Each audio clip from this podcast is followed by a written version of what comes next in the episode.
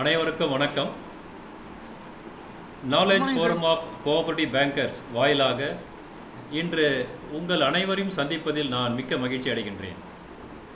வங்கியில் பணிபுரியும் பணியாளர்கள் வங்கி பற்றிய அடிப்படை அறிவு மிகவும் அவசியம்.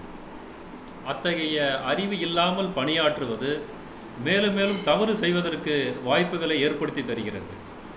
இந்த குறையை நீக்குவதற்காக பேசிக்ஸ் ஆஃப் பேங்கிங் என்னும் தலைப்பில் வெபினார் தொடர் நம்முடைய ஃபோரம் சார்பில் தொடர்ந்து நடைபெற்று வருகிறது.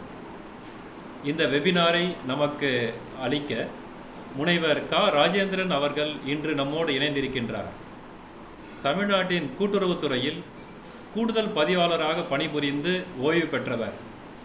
நாம் பெற்ற அறிவை அனைவருக்கும் பகிர்வோம் என்ற தாரக மந்திரத்தை அடிப்படையாக கொண்டு ஓய்வு பெற்ற பின் முழு நேர கல்வி பணியில் தன்னை ஈடுபடுத்தி கொண்டுள்ளார். சென்னையில் உள்ள அக்ஸ்டி நடேசன் இன்ஸ்டிடியூட் மற்றும் இக்னோ பல்கலைக்கழகத்தில் பல்வேறு தலைப்புகளில் பாடம் எடுத்து வருகின்றார். சார் அவர்களுடைய முதல் நிகழ்ச்சியை நாம் நடத்திய பிறகு யூடியூப்பில் அப்லோட் பண்ணோம். அந்த யூடியூப் வீடியோவை பார்த்து நிறைய ஃபோன் கால்ஸ் எனக்கு வந்தது. சாருக்கு வந்திருக்கு. மாநிலம் முழுவதும் நிறைய பேர் அந்த வீடியோவை பார்த்துட்டு ரொம்ப பயனுள்ளதாக இருக்குங்க. நீங்கள் கண்டினியூ பண்ணுங்க அப்படின்னு சொல்லிட்டு எங்களுக்கு ஆக்கமும் ஊக்கமும் கொடுத்து வருகின்றார்கள். அந்த முதல் நிகழ்ச்சியில் banking regulation act RBI act negotiable instrument act DICGC act குறித்து ரொம்ப விரிவாக விளக்கினார்கள். அடுத்த நிகழ்ச்சி எப்பொழுது என்று என்னை கேட்டவண்ணம் இருந்தாங்க. அதன் அடிப்படையில் இன்றைய தினம் இந்த நிகழ்ச்சி நமக்காக ஏற்பாடு செய்யப்பட்டுள்ளது. எந்த கடினமான விஷயங்களாக இருந்தாலும் சரி வங்கி சார்ந்தும் சரி கூட்டுறவுத்துறையை சார்ந்தும் சரி எல்லாருக்கும் புரிகிற மாதிரி ரொம்ப எளிமையாகவும் இனிமையாகவும் சொல்லக்கூடியவர் முனைவர் க. ராஜேந்திரன் அவர்கள். ஸோ பேசிக்ஸ் ஆஃப் பேங்கிங் இரண்டாம் பாகத்தை பவர் பாயிண்ட் ப்ரெசன்டேஷன் மூலமாக நமக்கு இன்னைக்கு அளிக்க உள்ளார். இந்த நிகழ்ச்சியில் நமக்கு வகுப்பெடுக்க வந்துள்ள முனைவர் ராஜேந்திரன் அவர்களை நமது ஃபோரம் சார்பில் வருக வருக என்று வரவேற்கிறேன். அதே நேரத்தில் இதில் கலந்து கொண்டு இது சம்பந்தமான விஷயங்களை தெரிந்து கொள்ள ஆர்வமாக உள்ள நமது ஃபோரம் அன்பர்கள் அனைவரையும் இந்த நேரத்தில் வரவேற்று தனது உரையை துவக்குமாறு சார் அவர்களை கேட்டுக்கொள்கிறேன். வணக்கம். அனைவருக்கும் வணக்கம். நன்றி கேட்டியார் கேடிஆர் திரு மதிப்புக்குரிய கேடி ராஜகுமார் கொடுத்திருக்கின்ற ஆக்கமும் ஊக்கத்திற்கு நன்றி. ஸோ சென்ற பகுதி ஒன்றில் அவர் நண்பர் கேடிஆர் சொன்னது போல banking regulation act nineteen forty nine RBI act nineteen thirty four BR act as application to cooperative societies nineteen sixty five negotiable instrument act act eighteen eighty one then ஃபைனலாக deposit insurance credit guarantee corporation act nineteen sixty one இந்த அஞ்சு பற்றி உங்களுக்கு விரிவாக பேசினேன். இப்போ ஒரு five minutes சென்ற பகுதி ஒன்றில் என்ன பேசணும் அதை பற்றி உங்களுக்கு ப்ரீஃபாக பண்ணிவிட்டு ஸோ சென்ற தலைப்பிலேயே சென்ற தலைப்பிலேயே வந்து மானிட்டரி பாலிசி ஃபிஸ்கல் பாலிசி பற்றி இருந்தது. அதெல்லாம் இப்போ கவர் பண்ண முடியல. மீதி பகுதியை நான் பின்னர் தொடர்கிறேன். So banking regulation act nineteen forty nine பொறுத்த வரைக்கும் ஸோ நமக்கு முக்கியமான செக்ஷன்ஸ் வந்து நான்கு பிரிவுகள் ஒன்று செக்ஷன் பதினெட்டு சிஆர்ஆர் அடுத்து செக்ஷன் இருபத்தி நாலு எஸ்எல்ஆர் இருபத்தி ரெண்டு லைசன்சிங் இருபத்தி மூணு பிரான்ச் ஓப்பனிங் ஸோ இந்த நாலு பிரிவுகள் முக்கியமான பிரிவுகள் இதை பற்றி டீட்டெயிலாக பேசணும். ஸோ இதற்கு பின்னால் செக்ஷன் தேர்ட்டி ஃபைவ் ஏவில் வந்து ஆர்பிஐ எப்படி இன்ஸ்பெக்ஷன் நேரடியாக எடுக்கிறார்கள்? அல்லது ஆர்பிஐ வந்து நெபார்டு மூலமாக சிசிபி அண்ட் எஸ்சிபி இன்ஸ்பெக்ஷன் பற்றி பேசியிருந்தோம் அடுத்து RBI act nineteen thirty four RBI act form பண்ணுறதுக்கு ஹில்டன் யங் கமிஷன் காரணமாக இருந்ததை பற்றியும் அதனுடைய சட்டம் எப்படி ஆர்பிஐ வந்து ஃபர்ஸ்ட் ஏப்ரல் நைன்டீன் தேர்ட்டி ஃபைவ்ல செயல்பட துவங்கியது ரிசர்வ் பேங்க் ஆஃப் இந்தியாவுடைய பணிகள் என்ன சூப்பர்வைசரி மானிட்டரிங் பணிகள் என்ன அந்த ஆக்டினுடைய இருக்கக்கூடிய சாராம்சத்தை பற்றி மட்டும்தான் பேசியிருந்தேன். அடுத்தது banking regulation law application to cooperative societies nineteen sixty five so இந்த சட்டத்தின்படி BR act nineteen forty nine RBI act nineteen thirty four ரெண்டிலையும் சிறு சிறு திருத்தங்கள் கொண்டு வரப்பட்டு ஒன்று மூணு ஆயிரத்தி தொள்ளாயிரத்தி அறுபத்தி ஆறு முதல் கூட்டுறவு வங்கிகளுக்கு இது பொருந்தும் என நடைமுறைக்கு கொண்டு வரப்பட்டதை பற்றி பிரீஃபாக பேசியிருந்தேன். அதுக்கு பின்னால் நான்காவதா வந்து நெகோசியல் இன்ஸ்ட்ருமெண்ட் ஆக்ட் மாற்றுமுறை ஆவண சட்டம். மாற்றுமுறை ஆவண சட்டத்தில் இருக்கக்கூடிய குறிப்பிட குறிப்பிட்டிருக்கக்கூடிய cheque promissory note me bills of exchange இந்த மூணை பற்றியும் டீட்டெயிலாக உங்களுக்கு சொன்னேன். அதில் என்டாஸ்மெண்ட்ங்கிறத வந்து செக்ஷன் பதினஞ்சில் வரக்கூடியது. செக்ஷன் இருபத்தி ஐந்தை பொறுத்தவரை மாநில அரசுக்கு நெகோசி மாற்றுமுறை ஆவண சட்டத்தின்படி நெகோசியபிள் இன்ஸ்ட்ருமெண்ட் ஆக்ட் படி உள்ள அதிகாரங்கள். அதை பற்றி சொல்லியிருந்தேன். ஸோ அதுக்கு அடுத்து ஃபைனலாக deposit insurance credit guarantee corporation act nineteen sixty one அது எப்பொழுது நடைமுறைக்கு வந்தது? அந்த சட்டத்தின் சிறப்பம்சங்கள் என்ன? பிப்ரவரி ரெண்டாயிரத்தி இருபதுலேருந்து இப்பொழுது வந்து தனிநபருக்கான காப்பீட்டு தொகை ஐந்து லட்சமாக உயர்த்தப்பட்டதையும் போன மீட்டிங்கில் சொன்னேன். ஸோ சென்ற பகுதியில் நாம் இந்த அஞ்சு ஆஸ்பெக்டை பற்றி டீட்டெயிலாக கவர் பண்ணியிருந்தோம். இதனுடைய பவர் பாயிண்ட்டு உங்களுக்கு வந்து பின்னால் வந்து இந்த குரூப்பில் போட்டிருந்தேன். அதற்கு பின்னால் உங்களில் ஒரு சிலரை நேரடியாக சந்திக்கக்கூடிய சந்தர்ப்பம் கிடைத்தது. ஸோ இப்போ வந்து தமிழ்நாடு அர்பன் பேங்க் ஃபெடரேஷனில் ஒர்க் பண்ணக்கூடிய மங்கை அன்னைக்கு மீட்டிங்கில் அர்பன் பேங்க் ஃபெடரேஷன் மீட்டிங்கில் வந்துட்டு சொல்லியிருந்தாங்க. ஸோ இந்த லெக்சர் வந்து எப்படி பயனுள்ளதாக இருந்ததுன்னு கேடிஆரும் பல முறை சொல்லியிருந்தாரு. அதற்கு பின்னால் தனியாக நீங்கள் அனுப்பிய பல செய்திகள்.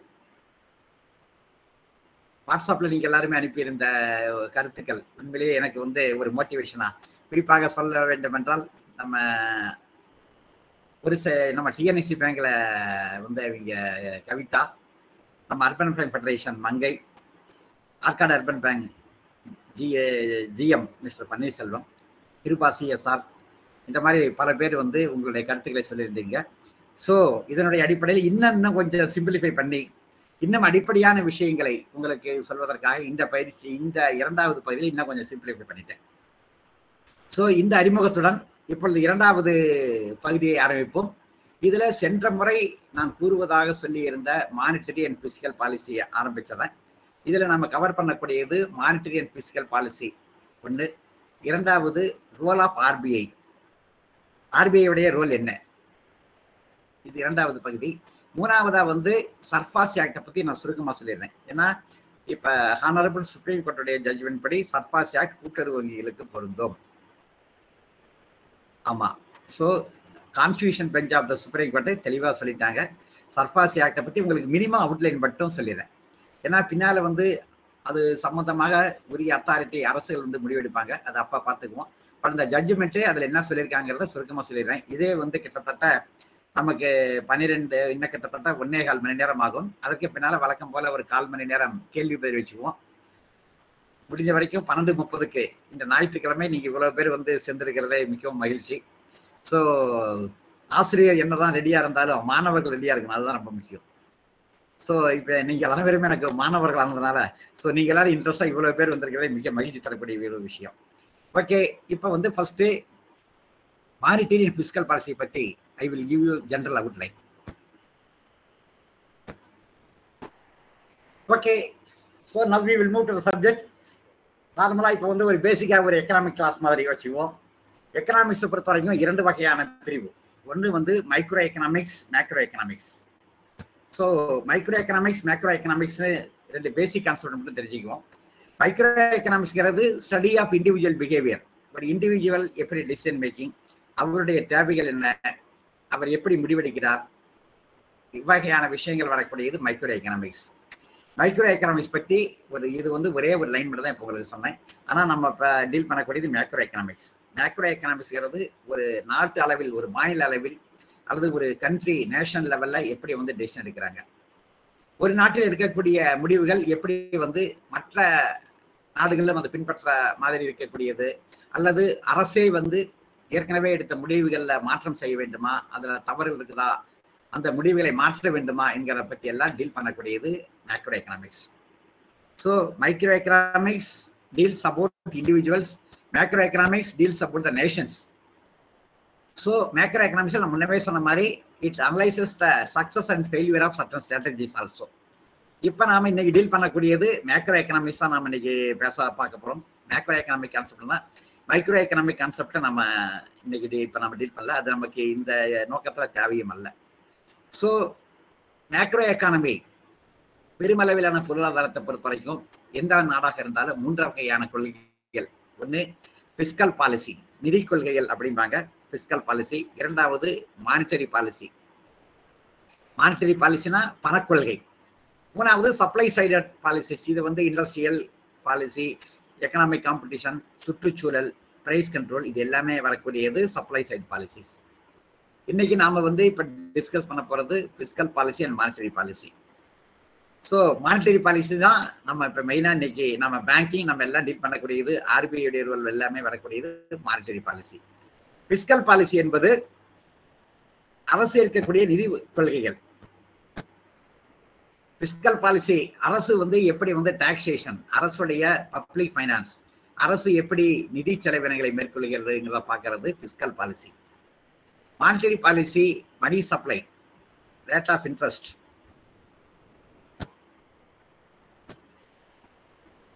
exchange rate inflation இது எல்லாமே டீல் பண்ணக்கூடியது monetary policy so fiscal policy இப்போ தெரிஞ்சிருப்பீங்க அது வந்து அரசுடைய கொள்கை. மானிட்டரி பாலிசி மத்திய வங்கி அதாவது ஒரு நாட்டுடைய மத்திய வங்கி நமக்கு வந்து இந்தியாவை பொறுத்தவரைக்கும் ஆர்பிஐ அல்லது ஃபெடரல் பேங்க் எந்த வங்கியாக ஒரு நாட்டுடைய மத்திய வங்கியுடைய பணி மானிட்டரி பாலிசி ஸோ இன்ஃபிளேஷன் விலைவாசி உயர்வை கட்டுப்படுத்தக்கூடியது மானிட்டரி பாலிசி ஆனால் நாட்டில் வேலை வாய்ப்புகளை உருவாக்கக்கூடியது திட்டங்களுக்கு செலவு செய்யக்கூடியது இது எல்லாமே பிஸ்கல் பாலிசி பட்ஜெட் இந்த மாதிரி இனங்கள் எல்லாமே பிஸ்கல் பாலிசியில் வரக்கூடியது. மானிட்டரி பாலிசியில நம்மளுடைய CRR SLR repo rate reverse repo rate so இது ரெண்டுமே லிக்விடேஷன் லிக்விடிட்டி அட்ஜஸ்ட்மெண்ட் ஃபெசிலிட்டி வந்துடுது மீதி இருக்கக்கூடிய குவாலிட்டேட்டிவ் கண்ட்ரோல் குவான்டிடேட்டிவ் கண்ட்ரோல் எல்லா வகையான பாலிசியுமே இன்டைரக்டா இட் கண்ட்ரோல்ஸ் இன்ஃபிளேஷன் எப்படி நமக்கு வந்து சிஆர்ஆரை கண்ட்ரோல் பண்ணனா சிஆர்ஆர் இன்க்ரீஸ் பண்ணனா அல்லது சிஆர்ஆரை குறைச்சா என்ன எஃபெக்ட் மணி சப்ளைல எப்படி மாற்றங்கள் ஏற்படுது? அதற்கேற்ப விலைவாசி உயர்வு பணவீக்கம். நம்ம காமன் வினி பணவீக்கம். எப்படி சேஞ்ச் ஆகுதுங்கிறது தான் இப்போ நம்ம டீல் பண்ணக்கூடிய monetary policy so monetary policy fully under the control of RBI RBI தான் இதை செயல்படுத்துகின்றது மானிட்டரி பாலிசி பணக்கொள்கை என்று தமிழில் சொல்கிறோம் நிதி கொள்கைகள் நிதி கொள்கைகள் நார்மலாக இப்போ பட்ஜெட் பிஸ்கல்னா பட்ஜெட்டுங்கிறத ஞாபகம் வச்சுக்குவோம். பிஸ்கல் இயர் ஏப்ரல் ஒன்று ஆரம்பிக்கிற மாதிரி. அடுத்து சப்ளை சைட் பாலிசிஸ் இதுவும் வந்து அரசுடைய கொள்கைகள். இதுவும் நம்ம இன்னைக்கு வந்து பேச போறதில்ல. சப்ளை சைடை பொறுத்த வரைக்கும் எப்படி அக்ரிகேட்டா டிமாண்ட் சப்ளை தேடி இருக்குது? எப்படி வந்து மற்ற ஒரு தொழிற்சாலைகள் ஆரம்பிக்கணும்னா இப்படி கொள்கைகள்? இது மாதிரி இருக்கக்கூடிய எல்லாம் சப்ளை சைடு பாலிசிஸ் ஓகே இப்போ இந்த இன்ட்ரோடக்ஷனோட வி வில் மூவ் டு பணக்கொள்கை மற்றும் நிதியியல் கொள்கைகளை பார்ப்போம். ஸோ மேக்ரோ எக்கனாமிக் பாலிசியை பொறுத்த வரைக்கும் பேரியல் பொருளாதாரம் தமிழில் சொல்லணும்னா மேக்ரோ எக்கனாமிக்ஸ் பேரியல் பொருளாதாரம். So monetary policy fiscal policy என்று இரண்டு வகை. ஓகே. மானிட்டரி பாலிசியை பொறுத்த வரைக்கும் நம்ம தமிழில் வந்து பணக்கொள்கைன்னு வச்சுக்குவோம். நிதியியல் கொள்கை நிதியியல் கொள்கைங்கிறது பிஸ்கல் பாலிசி ஏன்னா பணக்கொள்கை மானிட்டரி பாலிசியில் ஆர்பிஐ வந்து இந்த வரி விதிக்கணும். இவ்வாறு அரசு செலவு செய்யணும் இந்த கொள்கையில வந்து ஆர்பிஐயோ எந்த நாட்டுடைய மத்திய வங்கியோ கொள்கைகளை வகுக்காது. பிஸ்கல் பாலிசி தான் அரசு எப்படி வருவாய் ஈட்ட வேண்டும் அரசு கவர்மெண்ட் எப்படி செலவு பண்ணணும். இதற்கான கொள்கைகளை கூறக்கூடியது பிஸ்கல் பாலிசி ஓகே இப்போ பார்ப்போம். Monetary policy by RBI quantitative control qualitative control fiscal பாலிசியை பொறுத்த வரைக்கும் டாக்ஸேஷன் எக்ஸ்பெண்டிச்சர் டெப்ட் மேனேஜ்மெண்ட் பட்ஜெட் மேனேஜ்மெண்ட் இது எல்லாமே ஃபிஸ்கல் பாலிசி ஃபிஸ்கல் எக்கானமின்னு ஒரு சில சொல்லுவாங்க பப்ளிக் ஃபைனான்ஸ்னு பழைய புக்கில் நீங்கள் பார்த்தீங்கன்னா வந்து பப்ளிக் ஃபைனான்ஸ் இருக்கும். அல்லது ஃபிஸ்கல் எக்கானமி அப்படின்னு போட்டிருக்கோம். ஸோ ஃபிஸ்கல் பாலிசியை பொறுத்தவரை இந்த ஒரு இன்ட்ரடக்ஷன் மட்டும் கொடுத்துட்றேன் இதனுடைய ஸ்கோப் அப்படின்னு பார்த்தோம்னா இதனுடைய coverage public revenue public expenditure public டெப்ட் ஃபிஸ்கல் பாலிசி ஃபிஸ்கல் அட்மினிஸ்ட்ரேஷன் இந்த அஞ்சு தான் வந்து இதனுடைய கான்செப்ட் இதை வந்து இப்போ பப்ளிக் ரெவென்யூ அப்படின்னு பார்த்தோம்னா அரசுக்கு எவ்வாறு வருவாய் வருகிறது? இதுதான் பப்ளிக் ரெவென்யூ பப்ளிக் ரெவென்யூவை பொறுத்த வரைக்கும் ரெண்டு சோர்ஸில் இன்கம்மு அரசை பொறுத்தவரை. ஒன்று வந்து ரெவென்யூ இன்கம் அடுத்தது கேபிட்டல் இன்கம் ரெவென்யூ இன்கம்மை பொறுத்த வரைக்கும் அரசுக்கு வரக்கூடிய வருவாய். இதை வந்து ரெண்டு வகையாக பிரிக்கலாம்.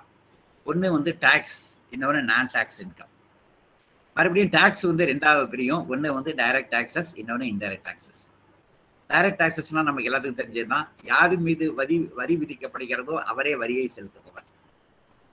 பிஸ்கல் பாலிசியை பொறுத்த வரைக்கும் யார் மீது வரி விதிக்கப்படுகிறதோ அவரே வரியை செலுத்துபவர். ஸோ ஒரு உதாரணத்துக்கு நம்ம இன்கம் டேக்ஸ் கட்டுறோம். இன்கம் டேக்ஸ் நம்ம மீது விதிக்கப்படுகிறது. ஸோ நாம தான் இன்கம் டேக்ஸை நம்ம கட்டுறோம். ஸோ இது வந்து டைரக்ட் டேக்ஸ் இன்டைரக்ட் டாக்ஸஸ் இப்போ உங்களுக்கு சொல்லவே தேவையில்லை ஜிஎஸ்டி இப்போ நிறைய இன்டைரக்ட் டாக்ஸஸ் எல்லாமே ஜிஎஸ்டியில் கொண்டு வந்தாச்சு. ஸோ வரி விதிக்கப்படுவது டாக்ஸ் இன்சூரன்ஸ் ஒருத்தருக்கு கம்பெனி ஆனால் பே பண்ணக்கூடியது ஃபைனலாக கன்சியூமர் ஆர் கஸ்டமர் இது இன்டைரக்ட் டாக்ஸஸ் ஸோ இந்த கொள்கைகளை பார்த்தீங்கன்னா இது வந்து அரசு தான் தீர்மானிக்கும். அதே மாதிரி பப்ளிக் ரெவன்யூல இன்னொரு கான்செப்டே சோர்ஸ் ஆஃப் இன்கம் ஒன்று ரெவன்யூ இன்கம் சொன்னால் இன்னொரு கேபிட்டல் இன்கம் கேபிட்டல் இன்கம்னா இப்போ டிஸ்இன்வெஸ்ட்மெண்ட்ல கூடிய வரக்கூடிய இன்கம் அரசு செய்திருக்கக்கூடிய முதலீடுகளில் வரக்கூடியது இன்னொரு வகையான இன்ட்ரெஸ்ட் இருக்கும். ரைட் இதெல்லாம் வந்து பப்ளிக் ரெவென்யூ எப்படி அரசுக்கு வருவாய் வருகிறது? சொன்ன ரெவென்யூனா ஒன்று வந்து revenue இன்கம்ல taxation non tax income capital income இதே மாதிரி அடுத்த கான்செப்ட் பப்ளிக் ஃபைனான்ஸில் பொறுத்த வரைக்கும் பப்ளிக் எக்ஸ்பெண்டிச்சர் அரசு எவ்வகையான இடங்களுக்கு செலவுகளை மேற்கொள்கிறது? ஸோ ஒரு பக்கம் அரசுக்கு வருவாய் அரசு இன்னொரு வகையில் டெவலப்மெண்ட் எக்ஸ்பெண்டிச்சர் சர்வீஸ் எக்ஸ்பெண்டிச்சர் இதுக்கெல்லாம் வந்து செலவு செய்யக்கூடியது இரண்டு வகை. ஒன்று வந்து ரெவன்யூ எக்ஸ்பெண்டிச்சர் இது அரசு செய்தே ஆக வேண்டும். ஆனால் இதனால் அரசுக்கு பெருமளவில் வருவாய் வருகிறதோ இல்லையோ செய்யணும். எஜுகேஷன் இன்ஸ்டியூஷன்ஸ் ஃபார் எக்ஸாம்பிள் வச்சுக்குவோம்.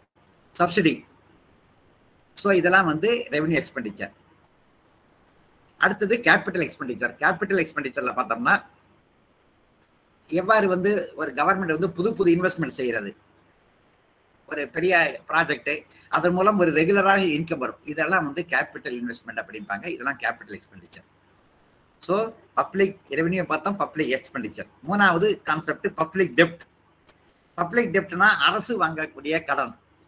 அரசு உள்நாட்டில் வாங்கக்கூடிய கடன்.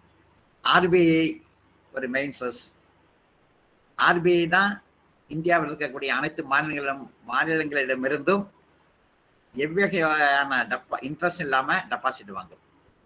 அதே மாதிரி அரசுகளுக்கு கடன் கொடுக்கக்கூடிய முதல் நிறுவனமும் ஆர்பிஐ அடுத்தது எல்ஐசி இந்த மாதிரி நிறுவனங்களிடமிருந்து வாங்கக்கூடியது இன்டர்னல் டெப்ட் எக்ஸ்டர்னல் டெப்ட்ங்கிறது இப்போ வந்து ஐஎம்எஃப் ஏசியன் டெவலப்மெண்ட் பேங்க் இந்த மாதிரி பன்னாட்டு வணிக வங்கி நிறுவனங்களிடமிருந்து பெறக்கூடிய கடன்கள் பப்ளிக் டெப்ட் அது எக்ஸ்டர்னல் டெப்ட் உள்நாட்டுக்குள் வாங்கக்கூடிய கடன்களுக்கு பேர் இன்டர்னல் டெப்ட் இது இந்த இப்போ நான் சொல்லக்கூடிய பாயிண்ட் உங்களுக்கு எக்ஸாமினேஷன் பாயிண்ட் ஆஃப் வியூவில் மட்டும் ஞாபகம் வச்சுங்க. மற்றபடி பிசிக்கல் பாலிசி எக்கனாமிக்ஸ் தெரிஞ்சுக்கிறதுக்காகவும் உங்களுக்கு பேசிக் இது நமக்கு தெரியணும். அடுத்த கான்செப்ட் சொல்லணும்னா financial fiscal administration fiscal administration தான் budget presentation budget management fiscal responsibility and budget management act ஒரு ஆக்ட் எஃப்ஆர்பிஎம் ஆக்ட் அப்படின்றாங்க. எப்படிலாம் வந்து deficit primary deficit revenue deficit இந்த மாதிரி அது ஜஸ்ட் கான்செப்டே நீங்கள் பின்னால் படித்து பார்த்துங்க. ஸோ இது எல்லாமே ஓட் ஆன் அக்கௌண்ட் இந்த கான்செப்ட்ஸ் எல்லாமே ஃபிஸ்கல் அட்மினிஸ்ட்ரேஷன் அடுத்தது ஃபிஸ்கல் பாலிசி ஃபிஸ்கல் பாலிசியை பொறுத்த வரைக்கும் ரெண்டு கான்செப்டே ஒன்று வந்து டூல்ஸ் மெயினான ஒரு டூல்ஸ் வந்து டாக்ஸேஷன் அரசு வருவாயை ஏற்றணுமா இருக்கக்கூடிய மெயினான இருக்கக்கூடிய டூல் டாக்ஸேஷன் இரண்டாவது objectives of public fiscal policy employment generation equitable distribution அனைவருக்குமான நிதி ஒதுக்கீடு. Development of the country economic growth இவையெல்லாம் ஃபிஸ்கல் பாலிசியுடைய அப்ஜெக்டிவ்ஸ் நோக்கங்கள். அல்டிமேட்டாக ஒரு கவர்மெண்டுடைய நோக்கம் என்னவாக இருக்கிறோம்? வேலை வாய்ப்புகளை உருவாக்க வேண்டும். நாட்டின் பொருளாதார வளர்ச்சி மேம்பட வேண்டும். அனைவருக்குமான வளர்ச்சி இன்க்ளூசிவ் குரோத் நம்ம பேசிட்டு இருக்கோம். ஃபைனான்சியல் இன்க்ளூஷன் இது எல்லாமே இதுக்கு இந்த கான்செப்டுக்கு ரிலேட்டட் தான். ஃபைனான்சியல் இன்க்ளூஷன் ஞாபகம் வச்சுக்க அடுத்து நம்ம ஃபைல்ல வந்து நம்ம பேங்க்ஸ்ல இன்க்ளூசிவ் குரோத்னு பேசுறோம் இல்லையா? அனைவரையும் உள்ளடக்கிய வளர்ச்சி. ஒரு சாரர் மட்டுமே வளர்ச்சி அடையக்கூடாது. எல்லா வகையான தரப்பு மக்களும் வளர்ச்சி அடைய வேண்டும்.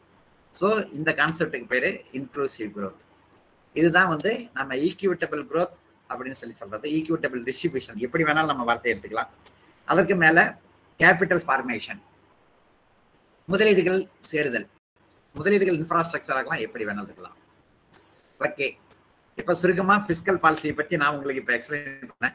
ஸோ ஃபிஸ்கல் பாலிசியை பொறுத்த வரைக்கும் ஞாபகம் வச்சுக்க வேண்டியது அஞ்சே ஐந்து கருத்துக்கள் மட்டும்தான். அஞ்சே பாயிண்ட் தான் பேசிக்காக public revenue public revenue public expenditure public dept management fiscal administration and ஃபைனலா பிஸ்கல் பாலிசியுடைய அப்ஜெக்ட் டூல்ஸ் அண்ட் அப்ஜெக்டிவ்ஸ் இது அரசு செயல்பாடுகள் மத்திய அரசுடைய செயல்பாடுகள். இதை வந்து ஈஸியா நீங்க ஞாபகம் வச்சீங்க. பட்ஜெட் உங்களுக்கு ஞாபகம் வந்துச்சுனாவே போதும். பட்ஜெட்டை எப்படி மத்திய அரசு மாநில அரசு பிரசன்ட் பண்றாங்க அங்க பிரசன்ட் பண்ணும்போது இந்த கான்செப்ட் எல்லாமே உள்ள இருக்கும். இந்த ஆண்டோடைய ரெவென்யூ என்ன? ரெவென்யூல டாக்ஸ் இன்கம் என்ன? நான் டாக்ஸ் இன்கம் என்ன டேக்ஸில் டைரக்ட் டாக்ஸஸ் இன்ட இன்கம் டேக்ஸோடைய இன்கம் இன்டைரக்ட் டாக்ஸஸ் ஜிஎஸ்டியுடைய இன்கம் இது. அடுத்த பக்கம் பார்த்தீங்கன்னா பப்ளிக் எக்ஸ்பெண்டிச்சர் ரெவென்யூ எக்ஸ்பெண்டிச்சர் என்ன பண்ணாங்க? கேபிட்டல் எக்ஸ்பெண்டிச்சர் அடுத்தது டெப்ட் கடன் உள்நாட்டு கடன் வெளிநாட்டு கடன். அடுத்து நாலாவது பாயிண்ட்டு இப்போ நம்ம பார்த்தது ஃபிஸ்கல் அட்மினிஸ்ட்ரேஷன் எப்படி வந்து அரசு கொள்கைகளை நிதி கொள்கைகளை எப்படி மேனேஜ் பண்ணுறது பட்ஜெட்டு பட்ஜெட்டுக்கு நம்ம தேதி அது எந்த ஆண்டு செயல்பட போகிறது ஏப்ரல் ஒன்றாம் தேதி. அதில் என்னென்ன வகையான டெபிசிட்ஸ் இருக்குது? ஓட்டான அக்கௌண்ட்னா என்ன? ரெவென்யூ எக்ஸ்பெண்டிச்சர் ஒவ்வொன்றுக்கும் யாரு பொறுப்பு என்ன மேனேஜ்மெண்ட் பண்ணக்கூடியது? அந்த ஆக்டை மட்டும் ஞாபகம் வச்சிங்க. Fiscal responsibility and budget management act FRBM act அப்படிம்பாங்க. அந்த ஆக்டை ஜஸ்ட் ஆக்டுடைய பேர் மட்டும் உங்களுக்கு எங்கேனாலும் ஒரு சில இடத்துல கேள்விகள் உள்ள வந்துடும் ஓகே அடுத்தது ஃபைனலாக வந்து ஃபிஸ்கல் பாலிசி எப்படி கவர்மெண்டுடைய tool major tool taxation objective அனைத்து தரப்பினருக்குமான வளர்ச்சி employment generation capital formation new factories new irrigation projects இந்த மாதிரி வரக்கூடியவை. ஃபைனலாக இன்க்ளூசிவ் க்ரோத் ஈக் அதாவது ஈக்குவட்டபிள் டிஸ்ட்ரிபியூஷன் இவை எல்லாமே அரசுடைய ஃபிஸ்கல் பாலிசியிலே வரக்கூடியவை. ஸோ அதில் தான் வந்து ஜிடிபி அந்த பாயிண்ட் எல்லாமே வந்து ஜிடிபியில் பேசுவோம். கவர்மெண்ட் வந்து பேசும். பட் ரிசர்வ் பேங்க் பேசுறது எப்பவுமே வந்து மானிட்டரி பாலிசி மானிட்டரி பாலிசியுடைய ரோல் என்ன? எப்படி வந்து இன்ஃபிளேஷனை கட்டுப்படுத்த வேண்டும்? இன்ஃபிளேஷனுக்கு பேக்ரவுண்ட் இருக்கக்கூடிய நம்ம வச்சுங்க money supply money supply is controlled by the central bank of the country okay so இப்போ பேசிக்கலி உங்களுக்கு ஒரு சில பேசிக் பாயிண்ட் மட்டும் சொன்னேன். ஸோ பிசிக்கல் பாலிசியை பற்றி அவுட்லைன் மட்டும் இப்போ தெரிஞ்சுக்கிட்டீங்க. So now we will move to monetary policy ஏன்னா மானிட்டரி பாலிசி தான் பேங்கர்ஸை பொறுத்தவரைக்கும் ரொம்ப முக்கியமான கான்செப்ட் பொதுமக்கள் ஜென்ரல் எக்கானமி டீல் பண்ணுறவங்க எல்லாருமே வந்து பிசிக்கல் பாலிசியை பற்றி டீல் பண்ணிட்டு இருப்பாங்க.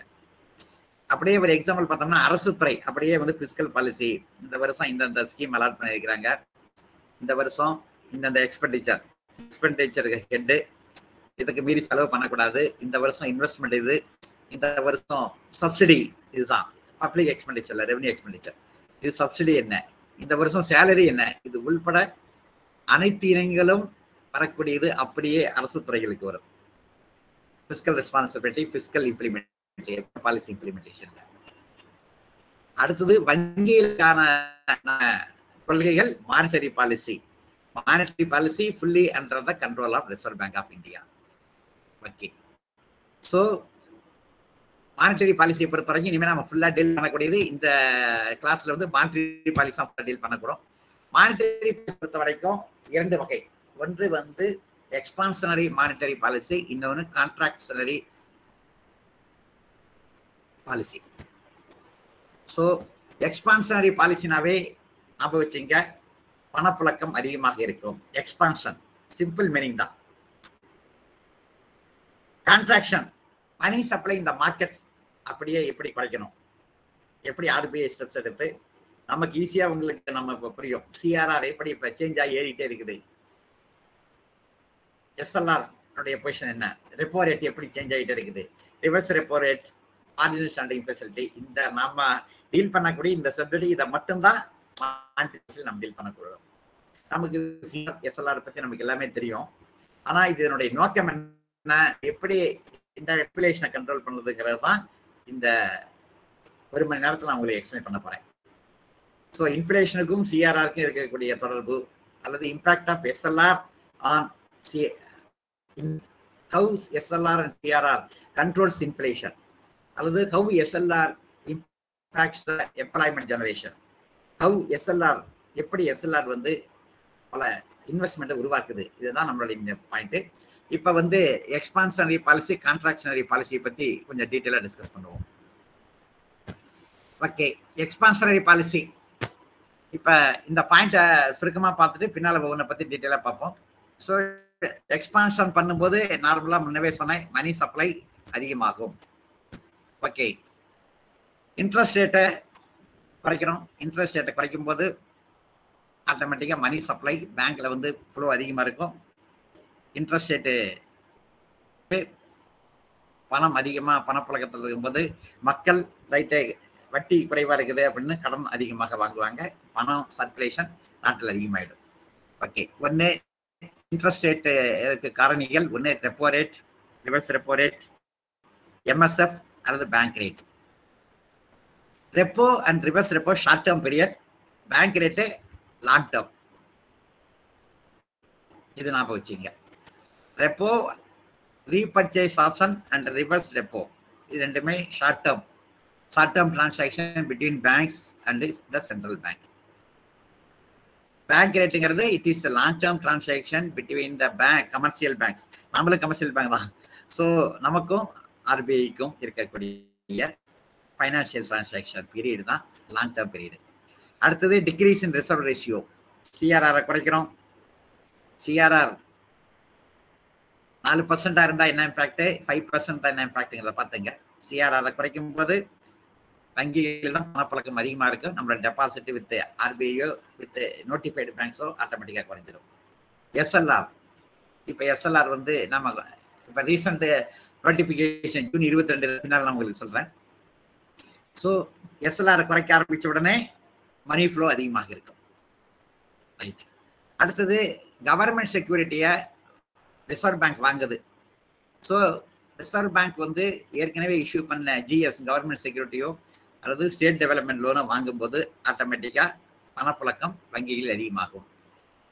ரைட் லிக்யூடிட்டி சரியான தமிழ் வார்த்தை பணப்புழக்கம். அப்படி வச்சுங்க. லிக்யூடிட்டி இன்க்ரீஸ் ஆகுதுன்னு சொல்கிறோம் பணப்புழக்கம் என்பது சரியானதுக்கு ஈஸியாக புரிஞ்சிக்கக்கூடிய தமிழ் வார்த்தை. ஸோ இப்போ எக்ஸ்பான்ஷன் பற்றி பேசணும் how money is flow flowing at a faster rate இந்த மார்க்கெட் அக்கம் எப்படி கான்ட்ராக்ட் மணி சப்ளையை எப்படி ஆர்பிஐ உடைய நடவடிக்கைகள் மூலம் சுருக்கிறாங்க? மணி சப்ளையை சுருக்க ஆரம்பித்த உடனே இன்ட்ரெஸ்ட் ரேட் அதிகமாகும். இன்ட்ரெஸ்ட் ரேட் அதிகம்னா ஆட்டோமேட்டிக்காக பொருட்களை வாங்குவது குறையும். இன்டைரக்டா இன்ஃபிளேஷன் குறையும். Okay increase interest rate repo rate அதிகப்படுத்துறது reverse repo rate margin standing facility rate banks long term பீரியடுக்காக reserve பேங்க்ல வாங்கக்கூடிய பேங்க் ரேட் ரைட் அடுத்தது ரிசர்வ் ரேஷியோ சிஆர்ஆர் இன்க்ரீஸ் பண்ணனா பேங்க்ல இருக்கக்கூடிய நம்ம வாங்கக்கூடிய டெபாசிட்ல இன்வெஸ்ட்மெண்ட் அதிகமாக போயிடுது. சிஆர்ஆர் பொறுத்த வரைக்கும் நமக்கு இன்ட்ரெஸ்டே கிடையாது. எஸ்எல்ஆர் போன கிளாஸ்லயே சொன்னேன். எஸ்எல்ஆர் வங்கியிலே இருக்கக்கூடியது. ஏன்னா நம்ம ஜிசெக் எதை வாங்கினாலும் நம்ம தான் பத்திரமா வச்சுக்கிறோம். அடுத்தது when RBI want to contract the money supply in the market, RBI will sell the government securities. ஆட்டோமேட்டிக்காக நீங்கள் கவர்மெண்ட் செக்யூரிட்டி வாங்குவோம் வாங்குவீங்க நம்ம பேங்க்ல வாங்க ஆரம்பிப்போம். ஆட்டோமேட்டிக்காக மணி சப்ளை மணி அவைலபிள் இந்த பேங்க் அதாவது வங்கியிலே இருக்கக்கூடிய பணம் குறையும். மார்க்கெட்டில் அதிகமாக கடன் வாங்க வந்தாங்கன்னா இன்ட்ரெஸ்ட் ரேட் அதிகப்படுத்துவோம். ஆட்டோமேட்டிக்காக ஃப்ளோ ஆஃப் மணி மார்க்கெட்டில் குறையும். பொதுமக்களிடம் மணி குறைஞ்சிடும். ஸோ இது ரெண்டு தான் RBI major policies for controlling inflation அல்லது மானிட்டரி பாலிசியுடைய மேஜர் இந்த ரெண்டு தான் எல்லா பாலிசியுமே நம்ம நடக்குது. ஒன்று எக்ஸ்பான்ஷனரி அப்ரோச் இன்னொன்று கான்ட்ராக்ஷனரி எக்ஸ்பான்ஷனில் மார்க்கெட்டில் வந்து மணி சப்ளை அதிகமாகும் கான்ட்ராக்ஷனில் மணி சப்ளையை ஆர்பிஐ உடைய நடவடிக்கைகள் மூலமாக குறைக்க முடியும். ஓகே இதை இன்னும் இப்போ டீட்டெயிலாக நம்ம பார்ப்போம். ஓகே மானிட்டரி பாலிசி பிசிக்கல் பாலிசியுடைய வித்தியாசங்களை பார்த்தோம். So monetary policy it is a tool by the central bank fiscal policy முன்னவே சொன்னேன் it is a tool by the government central government or governments governments monetary policy managed by only the central bank of the nation government of India fiscal பாலிசியுடைய responsibility rest with the ministry of finance government of India measures பார்த்தோம்னா நமக்கு monetary பாலிசியுடைய நோக்கம் interest rate அதுல இருந்து மார்க்கெட்டில் இருக்கக்கூடிய money supply ஆனா fiscal பாலிசியுடைய நோக்கம் எக்கானமியுடைய பொருளாதாரத்தில் மேற்கொள்ளக்கூடிய செலவுகள் investment general welfare of the economy focus area பார்த்தோம்னா ஆர்பிஐடைய மானிட்டரி பாலிசி எல்லாமே so stability of the economy stabilisation பண்ண வேண்டியது ஆர்பிஐடைய பொறுப்பு. ஆனா economic growth GDP increase per capita income increase எல்லாமே அரசுடைய கொள்ள வச்சிங்க. டார்கெட்டு மானிட்டரி பாலிசியுடைய ஒரே நோக்கம் இன்ஃபிளேஷனை கட்டுப்படுத்துவது. ஸோ இந்த லெக்சரை நான் உங்களுக்கு தெளிவு பண்றது தான் இன்ஃபிளேஷனை கட்டுப்படுத்தக்கூடிய மேஜர் பொறுப்பு ஆர்பிஐக்கு உண்டு. ஆனால் ஃபிஸ்கல் பாலிசிக்கு வந்து இன்ஃபிளே இன்ஃபிளேஷனுக்கு ரெஸ்பான்சிபிள் இன்ஃபிளேஷனுக்கு டார்கெட்ல அவங்க வந்து overall economy economic growth rate பேப்பர்ல படிப்பேன். எக்கனாமிக் க்ரோத் ரேட் என்ன? இந்த வருஷம் என்ன ஜிடிபி பெர் கேபிட்டல் இன்கம் என்ன? எவ்வளவு இன்வெஸ்ட் பண்ணியிருக்கிறோம்? Foreign investment foreign direct investment என்ன? இந்த கான்செப்ட்லாம் வரக்கூடியது.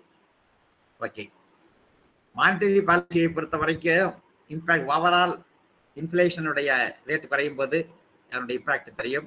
பிஸ்கல் பாலிசியை பொறுத்த வரைக்கும் budget deficit revenue deficit primary deficit இந்த மாதிரி பல கான்செப்ட் இருக்கு. அதை நான் வச்சுக்குவோம் ஓகே இப்போ பாருங்கள் இப்போ ரீசெண்டாக கவர்மெண்ட் ஆஃப் இந்தியாவுடைய ஃபைனான்ஸ் மினிஸ்டர் இருக்கிறது the reserve bank of India is looking at reversing all measures of RBI all measures of inflation so அரசுடைய கொள்கையை இப்போ நமக்கு வந்து தெளிவாக சொல்லிட்டாங்க. ஸோ ஆர்பிஐ அனைத்து நடவடிக்கைகளையும் மேற்கொண்டு வருகிறது. இன்ஃபிளேஷனை குறைச்சிட்டு வர்றது finance மினிஸ்டருடைய comment okay what is inflation போன மா போன வருஷம் ஒரு எக்ஸாம்பிள் ஒரு காஃபி முப்பது ரூபாய்க்கு இருந்தது அல்லது டீ கடையில வந்து டீ பத்து ரூபாய்க்கு இருந்துச்சு. இப்ப டீ பன்னெண்டு ரூபாய் ஸோ நான் சாதாரணமா சொல்லக்கூடியது இந்த மாதிரி பல எக்ஸாம்பிள் சொல்லலாம். பணத்தை பர்சல் எடுத்தா அப்படியே பணம் பறக்குதுப்பா கரையுதுப்பான்னு சொல்றோம் இல்லையா? அவ்வளவுதான். ஸோ பணத்துடைய மதிப்பு வேல்யூ குறையுது பொருட்களின் விலை ஏறுது. இதுதான் சிம்பிளா நாம சொல்றது இன்ஃபிளேஷன் பொருட்களின் விலை உயர்வு ஸோ நார்மலா இதுதான் வந்து இன்ஃபிளேஷனுக்கு நமக்கான ஒரே ஒரு சிம்பிளான ex example price level of goods and services சேவைகள் மற்றும் பொருட்களின் விலை ஏறுறது தான் நம்மை பொறுத்த வரைக்கும் விலைவாசி உயர்வு அல்லது இன்ஃபிளேஷன் அப்படின்னு சொல்லக்கூடியது. கா காமனாக பொருள் இருக்கக்கூடிய பொதுவான ஐட்டங்களான உணவு பொருள் உடை வீடு டிரான்ஸ்போர்ட் கன்சியூமர் குட்ஸ் இந்த மாதிரி செலக்டட் குட்ஸுக்கு வந்து பேஸ்கெட் ஒரு ஒரு கூடையில இதெல்லாம் வச்சு இதனுடைய பிரைஸ் எப்படி மாறுது அப்படிங்கிறத கால்குலேட் பண்றது தான் கால்குலேட் பண்ணி பெர்சன்டேஜ் டேம் அப்போ வச்சுங்க இன்ஃபிளேஷன் எப்பவுமே அப்சல்யூட் டேம்ல வராது ரிலேட்டிவ் டேம் பெர்சன்டேஜ் எல்லாம் சொல்லுவோம். இன்ஃபிளேஷன் ஆறு பர்சன்ட் இருக்கு ஏழு பர்சன்ட் இருக்கு. அல்லது மிதமிஞ்சிய இன்ஃபிளேஷன் பின்னால ஒவ்வொரு டைப்பும் பார்க்கும்போது ஐம்பது பர்சன்ட் அறுபது பர்சன்ட் கோடிக்கணக்கான பர்சன்டேஜ் இன்க்ரீஸ்லாம் இருக்கு. ஒரு சில நாடுகள் எக்ஸாம்பிள் இருக்கு. ஜிம்பாவே ஹங்கரி ஒரு சில நாடுகள் சவுத் அமெரிக்கா ஒரு சில நாடுகளில் எப்படிலாம் இன்ஃப்ளேஷன் வந்தது? டுவெண்ட்டி ஃபோர் ஹவர்ஸ்ல ஒரு பொருளை விலை டபுள் ஆகும். இதெல்லாம் வந்து ஹை ஸ்பீட் இன்ஃப்ளேஷன் பக்கமா கூட நம்ம இன்ஃபோட எஃபெக்டை வந்து பக்கம் நம்ம பக்கத்தில் இருக்கக்கூடிய ஒரு அந்த உதாரணங்கள் வரும்போது நீங்களே அந்த உதாரணத்துக்கு எந்த நாடு சூட்டபிள் அப்படிங்கிறத நீங்களே கண்டுபிடிச்சிக்கலாம். ஓகே பொதுவான பொருட்களின் அன்றாடம் பயன்படுத்தக்கூடிய பொருட்களின் விலை உயர்வு. இதுதான் விலைவாசி உயர்வு அல்லது இன்ஃப்ளேஷன் பொதுவான மீனிங் டெஃபினேஷன் அதுதான். அதையே நம்ம எடுத்துக்குவோம். ஓகே இன்ஃப்ளேஷனை பொறுத்த வரைக்கும் decrease in the purchasing power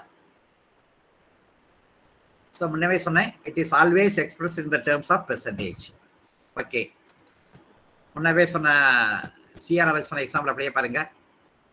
மணி பேங்க்ஸ்ல வந்து பணம் அதிகமாக இருக்குது. அதிகமான பணம் இருக்கும்போது ஆட்டோமேட்டிக்கா குறைவான வட்டி விகிதம் குறைவான வட்டி விகிதத்துக்கு வந்து கடன் கொடுக்குறோம். ஸோ குறைவான வட்டி விகிதத்துக்கு கடன் கொடுக்க ஆரம்பித்த உடனே மணி சப்ளை அதிகமாகுது. மணி சப்ளை அதிகம் ஆக ஆக பொருட்களின் விலை உயருது higher prices so money supply பொதுவாக எக்கானமியில் அதிகமாக இருக்கும் போது தான் இன்ஃப்ளேஷன் அதிகமாக இருக்கும். ஸோ இதுலேருந்து இது ஈஸியாக ஒரு கன்க்ளூஷன் எடுத்துக்கலாம். ஸோ இதை எப்படி இந்த சென்ட்ரல் பேங்க் ரிசர்வ் பேங்க் எப்படி இதை கண்ட்ரோல் பண்ணதுங்கிறது தான் monetary policy so monetary policy தான் மீதி எல்லா கான்செப்ட் வந்துடுறோம். இப்போ ஒவ்வொரு ஸ்டேஜில் ஒன்றா பார்ப்போம். பணப்புழக்கம் காரணம் இன்ஃப்ளேஷன் பணப்புழக்கம் அதிகம் அதிகரிக்கும் போது ஏற்படும். தமிழ் பேப்பரில் நீங்கள் பார்த்தீங்கன்னா பணவீக்கம் அப்படின்னு போட்டிருப்பாங்க இன்ஃப்ளேஷனுக்கு அல்லது நம்ம கிராமத்திலேருந்து பகுதியில் இருந்து சொல்லக்கூடிய வார்த்தை பணவீக்கம் இன்ஃபிளேஷனுக்கு ஒரு வார்த்தை. ஓகே. பணத்தின் மதிப்பு குறையும் விலைவாசி உயர்வு விலைவாசிகளுடைய விலை உயரும். அதாவது நம்ம சொன்ன மாதிரி உணவு தானியங்கள் வீட்டு உபயோகப் பொருட்கள் கிளாத் இது எல்லாமே உயரக்கூடியது விலைவாசி உயர்வு அப்படிங்கிற கான்செப்ட் ஸோ இந்த வேல்யூ ஆஃப் மணி எப்படி குறைச்சிட்டே போகுது? ஃபார் எக்ஸாம்பிள் ஆவின் பால் இல்ல பாலுடைய விலை ஒரு லிட்டருக்கு மூணு ரூபாய் இருந்தது ஆயிரத்தி தொள்ளாயிரத்தி எழுபத்தி அஞ்சுல இன்னைக்கு விலை வந்து நாற்பத்தி நாலு ரூபாய் லிட்டர். நம்ம மெட்ராஸ்ல இப்போ வாங்கக்கூடிய விலை. ஸோ மாடு மாறல பால் பாலுடைய கண்டென்ட் எதுவுமே மாறல. ஸோ மில்க் ப்ரொடக்ஷன் இந்தியா வந்து இன்னைக்கு உலக அளவில் முதலிடம். இந்தியாவில் உற்பத்தி இந்தியாவுடைய பால் பொருட்களுடைய உற்பத்தி உலக அளவில் இருபத்தி ரெண்டு சதவீதம் ஸோ அமெரிக்கன் கண்ட்ரிஸை மீறி இப்போ நம்ம வந்து இருக்கிறோம். ஸோ அதர் திங்ஸ் பி ஆனால் பாலுடைய விலை வந்து ஆயிரத்தி தொள்ளாயிரத்துல ஆயிரத்தி தொள்ளாயிரத்தி இருபத்தி அஞ்சு த்ரீ ருபீஸ் பெர் லிட்டர் இன்னைக்கு நாற்பத்தி நான்கு ரூபாய். ஸோ இதுதான் ஒரு சிம்பிள் உதாரணம். So purchasing power of money is decreasing அதான் all else being equal inflations decrease number of goods and services மற்றவை சமமாக இருக்கும்போது இப்போ பாலுக்கே ஒரே ஒரு எக்ஸாம்பிள் சொல்லிட்டேன். அப்போ இருந்த விட இப்போ நம்மளுடைய பால் உற்பத்தி அதிகமாக தான் இருக்குது. பால் உற்பத்தி அதிகம் ஆக ஆக நேச்சராகவே வந்து விலை குறையணும் இல்லையா?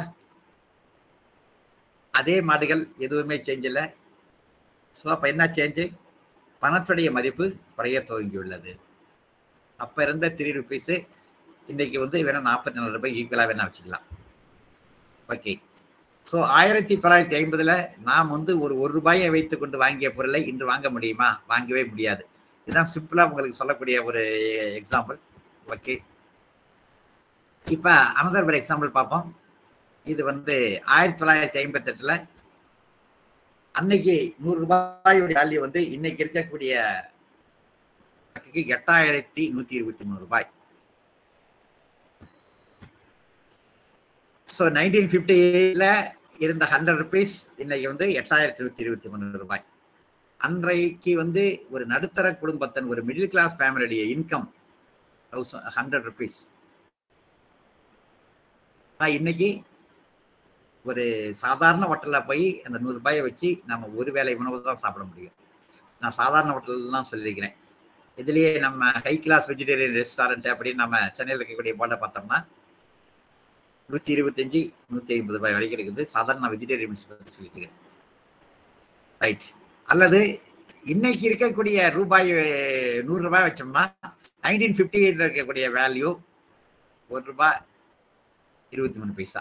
இந்த ரிவர்ஸ் கால்குலேஷன் வேற ஒன்றும் கிடையாது. ஸோ அப்போ பணத்துடைய மதிப்பு இப்போ நம்ம பேரண்ட்ஸ் எல்லாம் சொல்லும்போது உங்களுக்கு தெரியும். நாங்கள் அந்த காலத்தில் வந்து இரநூறு ரூபாய்க்கு ஒரு பவுன் நகை வாங்கினோம். அல்லது வந்து அப்போ இதுதான் இந்த விலை இப்போ வந்துட்டு இவ்வளோ விலை விற்குதுன்னு சொல்கிறாங்க இல்லையா? ஸோ இது ஈஸியாக நம்ம தெரிஞ்சுக்கிறதுக்காக. ஸோ முன்னவே சொன்னேன் ஒரு நடுத்தர குடும்பத்தின் சராசரி மாத வருமானம் இன்னைக்கு எப்படி மாறி இருக்குது? ஆயிரத்தி தொள்ளாயிரத்துல ஐம்பத்தி எட்டுல நூறு ரூபாய் இருந்தது. இன்னைக்கு அந்த நூறு ரூபாயோடைய வேல்யூ ரெண்டாயிரத்தி இருபதுல ஒரு ரூபாய் இருபத்தி மூணு பைசா. இது வந்து எக்கனாமிஸ்ட் கொடுத்த கால்குலேஷன் தான். ஸோ அடுத்த பாருங்க. அன்னைக்கு நூறு ரூபாயாக இருந்தது. ஆயிரத்தி தொள்ளாயிரத்தி எழுபத்தஞ்சில் இன்ஃப்ளேஷன் கொஞ்சம். த்ரீ ஃபிஃப்டி டூ ருபீஸ் ஆச்சு. நைன்டீன் நைன்டி வரைக்குமே லெஸ் தேன் தௌசண்ட் ருபீஸாக தான் இருக்குது. ஸோ ரெண்டாயிரத்தி அஞ்சில் அதனுடைய மதிப்பு இரண்டாயிரம் two thousand seven hundred seventy seven rupees two thousand டுவெண்ட்டியில் இந்த லேட்டஸ்ட் ரிலீஸ் ஆஃப் த ரிப்போர்ட்டை வச்சு பார்க்கும்போது eight thousand one hundred twenty three oh அதான் முன்னவே சொன்னேன். அப்போ இந்த ஆயிரத்தி தொள்ளாயிரத்தி ஐம்பத்தெட்டில் ஒரு மிடில் கிளாஸ் உடைய மந்த்லி இன்கம் இன்னைக்கு திஸ் இஸ் ஈக்குவல் டு ஒரு வேலை உணவு. சராசரி ஒரு நபருக்கு மட்டும்தான். ஒரு குடும்பத்திற்கு கிடையாது. ஓகே ஸோ இப்போ இன்ஃப்ளேஷனுங்கிறத பற்றி பேசிக்காக அப்போ இருந்த பணத்துடைய மதிப்பு இப்போ என்னங்கிறத இப்போ நம்ம பேசிக்காக தெரிஞ்சுக்கிட்டோம். ஸோ இன்ஃப்ளேஷனுக்கு ஏற்ப நம்ம எப்படி அட்ஜஸ்ட் பண்ணணும்? இன்ஃப்ளேஷனை அரசு எப்படி வங்கிகள் மத்திய வங்கியின் மூலமாக கட்டுப்படுத்துறதுங்கிறத இப்போ பார்ப்போம். Okay inflation does not imply falling எப்போவுமே வந்து ஒரே ஒரு பாயிண்ட் ஞாபகம் வச்சுங்க. இன்ஃப்ளேஷனுங்கிறது எப்போவுமே எல்லா நாடுகளிலும் சராசரி எல்லா எக்கானமிலையுமே எப்படிப்பட்ட பொருளாதாரமாக இருந்தாலும் குறைந்தது ஒரு பர்சன்ட் இன்ஃப்ளேஷனா எக்கானமியில மெயின்டைன் பண்ணுவாங்க. அது ஒரு பர்சன்ட் சொல்லும் போது நார்மலா இரண்டு சதவீத டூ பர்சன்ட் இன்ஃபிளேஷன் எல்லா எக்கானமிலையுமே இருக்கக்கூடியது அதிகபட்சம். அப்பதான் கவர்மெண்ட்டுடைய money supply fresh money supply interest rate எல்லாமே ஒரு கண்ட்ரோலில் கொண்டு வரதுக்காக த மேக்சிமம் லிமிட்டு டெக்ஸ்ட் புக்கில் ஒரு பர்சனாலும் ப்ராக்டிக்கலாக ஆல் நேஷன்ஸ் இந்த வேர்ல்டு எல்லாருமே மெயின்டைன் பண்ணக்கூடியது அப்ராக்சிமேட்டாக த மேக்சிமம் பாசிபிள் இரண்டு சதவீதம். ஜீரோ இன்ஃப்ளேஷன் இருக்கவே இல்லை எந்த நாட்டிலையுமே இல்லை. டிஃப்ளேஷன் எப்படி இன்ஃப்ளேஷனில் விலைவாசி உயருதோ அதுக்கு வந்து ஆப்போசிட்டான டேர்ம் வந்து டிஃப்ளேஷன் டிஃப்ளேஷன் ரொம்ப ரேராக வரும்.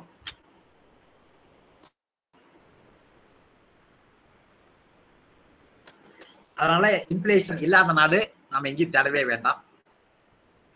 ஹை லெவல் ஆஃப் இன்ஃப்ளேஷன் தான் எக்கானமி பொறுத்தவரைக்கும் ரிஸ்க் இப்போ நம்ம நாட்டை பொறுத்தவரைக்கும் இன்ஃப்ளேஷன் இப்போ ஆவரேஜா மெயின்டைன் பண்ணிட்டு இருக்காங்க thank the efforts of R B right இந்த விலைவாசி உயர்வு இன்ஃப்ளேஷன் மெயின்டைன் பண்றது யாரு? இதை பத்தி ரிப்போர்ட் ரீச் பண்ணுறது யாரு?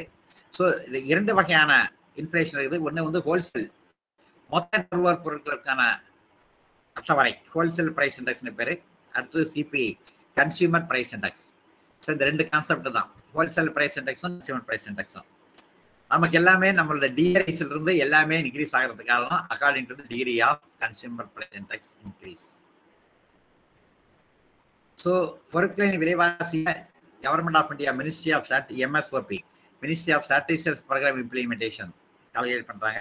அதனுடைய அடிப்படையில் விலைவாசி உயர்வின் அடிப்படையில் தான் மற்ற படிகள் அலவன்சஸ் நமக்கு இன்க்ரீஸ் ஆகுது. ஸோ இரண்டு வகையான இண்டெக்ஸஸ் வந்து நம்ம கண்ட்ரியில் நம்ம ஃபாலோ பண்ணுறோம் ஒன்று வந்து டபிள்யூபிஐ ஹோல்சேல் பிரைஸ் இண்டெக்ஸ் இன்னொன்று வந்து கன்சியூமர் ப்ரைஸ் இண்டெக்ஸ் இதில் வந்து கன்சியூமர் ப்ரைஸ் இண்டெக்ஸ் தான் இந்த ரீட்டைல் இன்ஃப்ளேஷனை வந்து மெயினாக கால்குலேட் பண்ணுறது ஸோ இந்த பேஸ்கெட்டை பொறுத்த வரைக்கும் இதில் இன்க்ளூட் ஃபுட் ஐட்டம் ஹவுசிங் வாடகை இதெல்லாம் அப்பேரல் ட்ரெஸ்ஸஸ் டிரான்ஸ்போர்ட்டேஷன் போக்குவரத்து எக்ஸ்பெண்டிச்சர் என்ன இருக்குது? எலக்ட்ரானிக் பொருட்கள் மெடிக்கல் கேர் எஜுகேஷன் இந்த எல்லாமே பீரியடைக்கு டேட்டா கலெக்ட் பண்ணி CPI consumer price index publish பண்ணுறாங்க ஸோ கன்சியூமர் இண்டெக்ஸுக்கு நம்ம முன்னவே சொன்ன மாதிரி என்னென்ன காரணிகள் இந்த பேஸ்கெட்ல இது எல்லாமே இம்ப்ளிமெண்ட் இது எல்லாமே இன்க்ளூட் ஆயிருக்குது. இதை வச்சு தான் price calculation so consumer price index ரொம்ப சிம்பிளான ஃபார்முலா ஒரு given year base year base இயர்னு ஒன்று எடுத்துக்கணும். பேஸ் இயர் ரெண்டாயிரத்தி பதினொன்று அப்படின்னா இப்போ இருக்கக்கூடிய ப்ரைஸ் இன்டர் ஹண்ட்ரட் இதனுடைய பெர்சன்டேஜ் பார்த்தீங்கன்னா நார்மலாக நம்ம வந்து கன்சியூமர் ப்ரைஸ் இண்டெக்ஸ் இது இல்லாமல் ஃபோர் டைப்ஸில் வந்து இது வந்து பிரிக்கிறாங்க. ஒன்று industrial workers agriculture labourers rural labourers non manual employee இப்போ பார்த்தீங்களா? ஒவ்வொரு வருஷம் வந்து கலெக்டரேட்ல வந்து ஃபிட்டர் ஹெல்ப்பர் கம்ப்யூட்டர் ஆப்ரேட்டர்ஸ் எல்லாத்தையுமே வந்து ஒரு இரநூத்தி நாற்பத்தி ஆறு வகையான நான் மேனுவல் எம்ப்ளாயிஸ் லிஸ்ட்டு இது டெய்லி வேஜஸ் ஃபிக்ஸ் பண்ணுறது எல்லாமே இந்த மாதிரி கிரைட்டீரியா ரூரல் லேபரர்ஸ்க்கான நிறைய ஸ்கீமில் வந்து இன்க்ரீஸ் ஆகலாங்க இல்லையா? இதுக்கான வேஜஸ் இன்க்ரீஸ் எல்லாமே காரணம் இந்த கான்செப்ட் தான். ஓகே ஸோ சிஎம்ஐ சிபிஐ தான் முக்கியம். சிபிஐ மட்டும் மினிஸ்ட்ரி ஆஃப் ஸ்டாட்டிஸ்டிக்ஸ் வந்து பண்ணிடுறாங்க.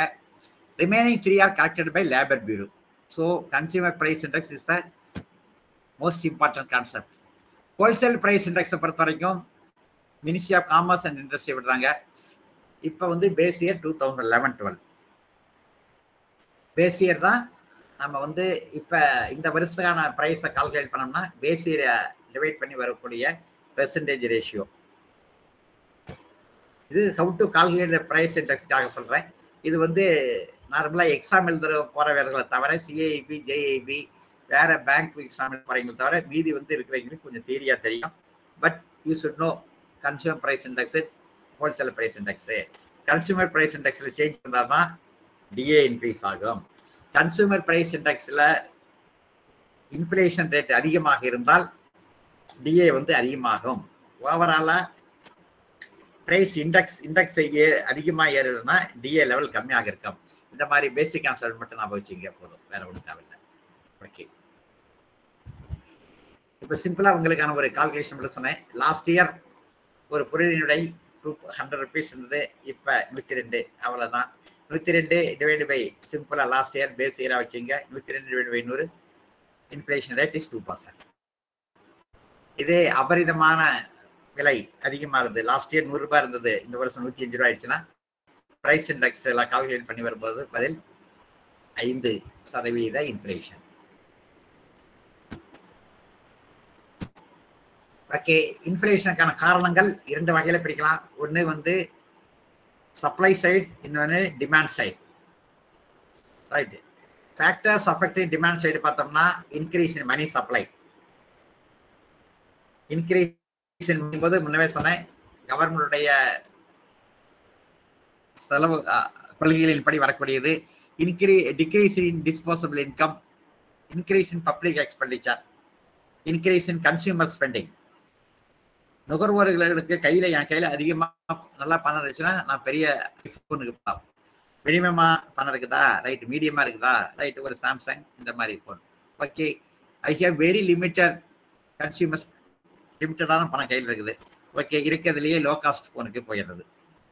டெபிசிட் ஃபைனான்சிங் அரசுடைய deficit budget so deficit budget அதிக ஆக there will be increase in money supply increase in population expansion of private sector black money அதை பிஎம்எல்ஏவில் பின்னால் தனியாக பேசுவோம். ரீபேமெண்ட் ஆஃப் பப்ளிக் டெப்ட் இன்க்ரீஸ் இன் எக்ஸ்போர்ட்ஸ் இது வந்து டிமாண்ட் சைட் அடுத்து supply affect பண்ணக்கூடியவை. Shortage of factors of production industrial dispute பெரிய லெவலில் ஸ்ட்ரைக் இருக்குது ப்ரொடக்ஷன் கம்மியாகுது. Natural calamity either heavy rain flood அல்லது வறட்சி. ஆர்டிஃபிஷியல் ஸ்கார்சிட்டி இதுக்கு தான் வந்து நிறைய இடத்துல வந்து ஹோல்டிங் ஸ்டாக் வைக்கிறது அன்ஆத்தரைஸ்டு ஸ்டாக்காக வைக்கிறதெல்லாம் வந்து லிமிட் வந்துடும் இப்போ திடீர்னு பார்த்தோம்னா வெங்காய விலை அதிக உயர்வு அப்படிங்கும்போது நார்மலாக ஹோல்சேல் டீலர்ஸ் எக்காரணத்தையும் நூறு டன்னுக்கு மேலே ஸ்டாக் விற்காத ரீட்டைலரா பத்து டன்னுக்கு மேலே ஸ்டாக் விற்காதங்கிறது ஏன்னா அப்படி ஸ்டாக் லிமிட் ஃபிக்ஸ் பண்ணும்போது மார்க்கெட்டுக்கு பொருட்கள் வந்துடும் ஸ்டாக் வைக்க முடியாது. ஓகே அடுத்து diminishing returns internal international factors உலகளாவிய சேஞ்சஸ் இருக்கும்போது நம்ம நாட்டில் வந்து நம்ம வந்து மேஜராக எதுவும் செய்ய முடியாது.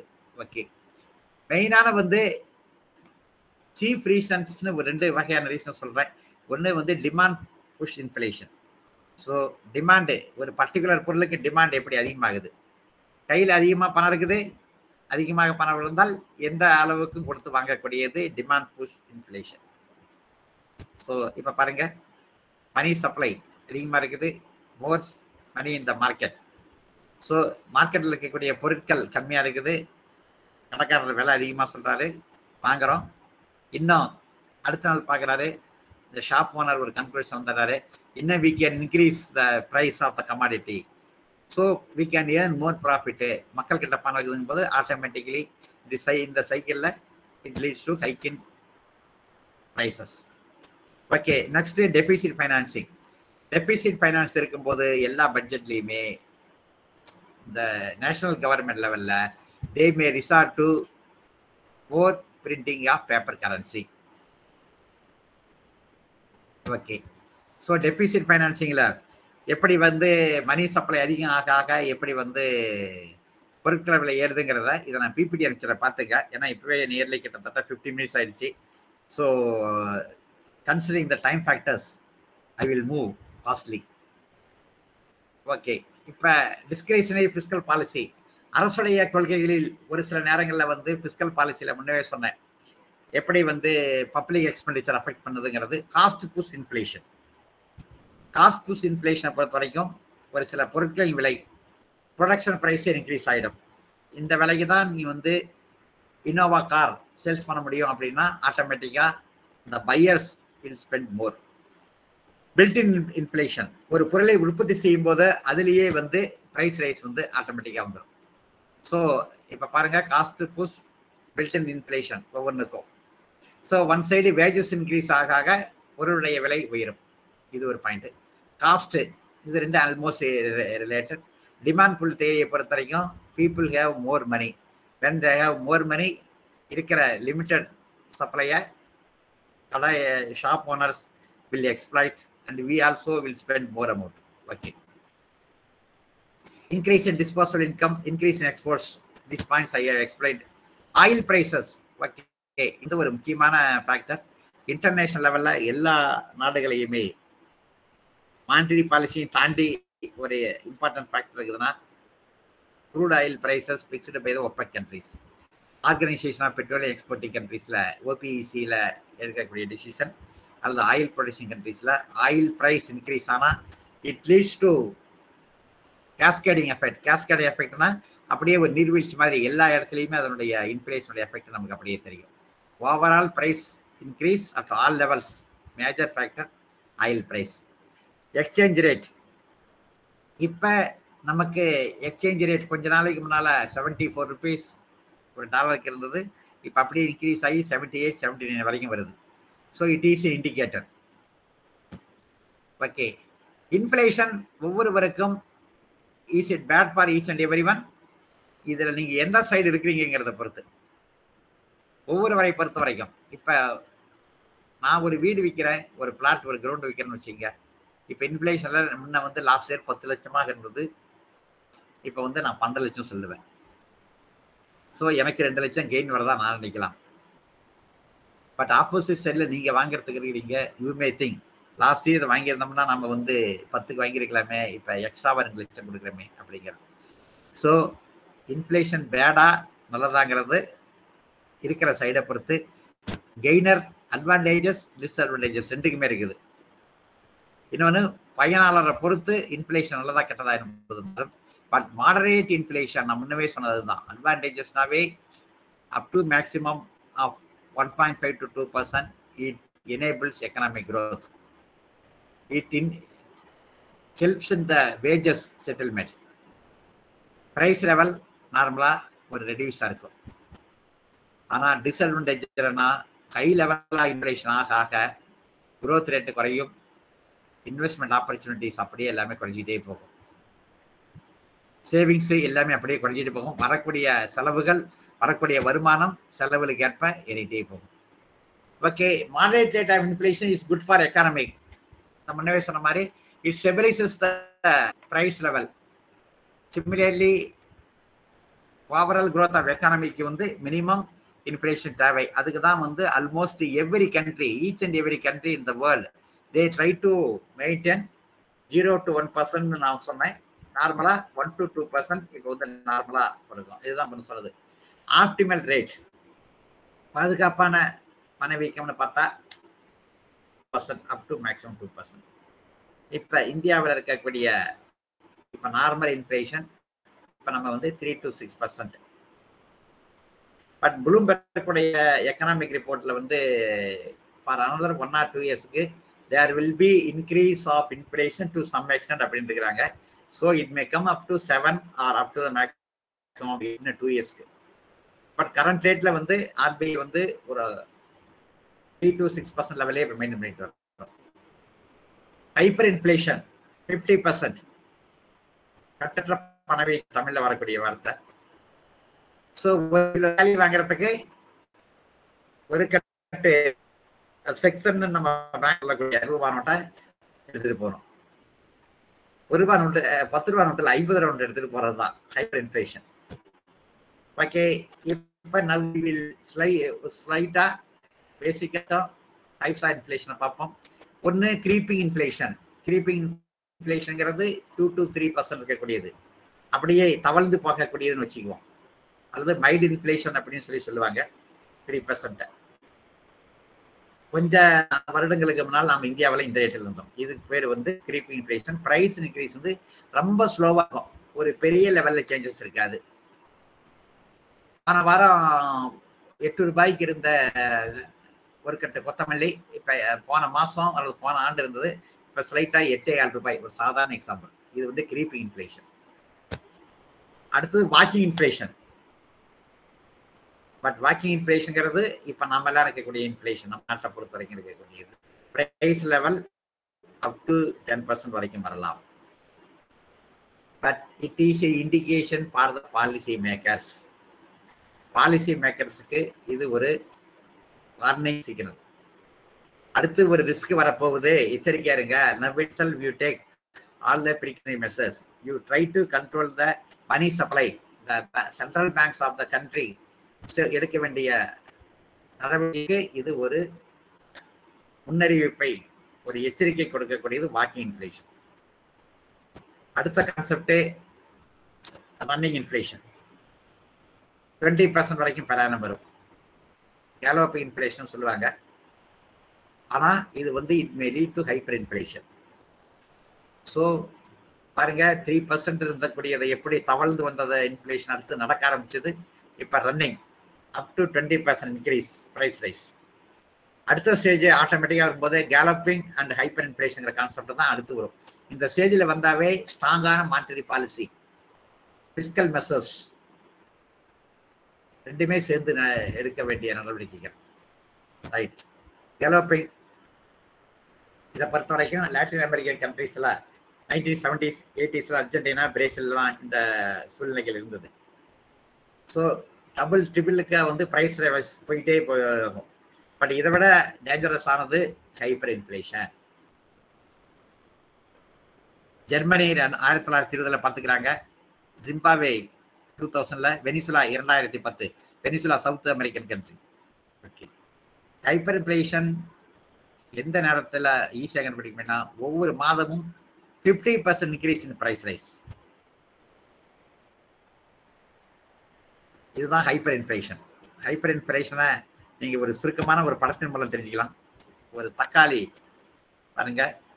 ஒன்று வாங்குறதுக்கு எத்தனை நூறு ரூபாய் கட் கட்ட வேண்டும் என்பதை சுருக்கமாக உங்களுக்கு வந்து எக்ஸ்பிளைன் பண்ணுறது தான் ஹைப்பர் இன்ஃப்ளேஷன் இப்போ நம்ம அண்மையில் இருந்த அண்மையில் இருக்கக்கூடிய நம்ம அருகில் இருக்கக்கூடிய ஒரு நாட்டில் இந்த சூழ்நிலை வந்து ஹைப்பர் இன்ஃப்ளேஷன் தான் so sometimes it may go beyond the control of the central bank சிஞ்சன் monetary பாலிசியை ஏற்கனவே ஸ்டெப் பை ஸ்டெப் அந்த early warning signal walking inflation வரும்போதே ஒரு ஸ்டெப்ஸ் எடுக்க ஆரம்பிக்கணும்.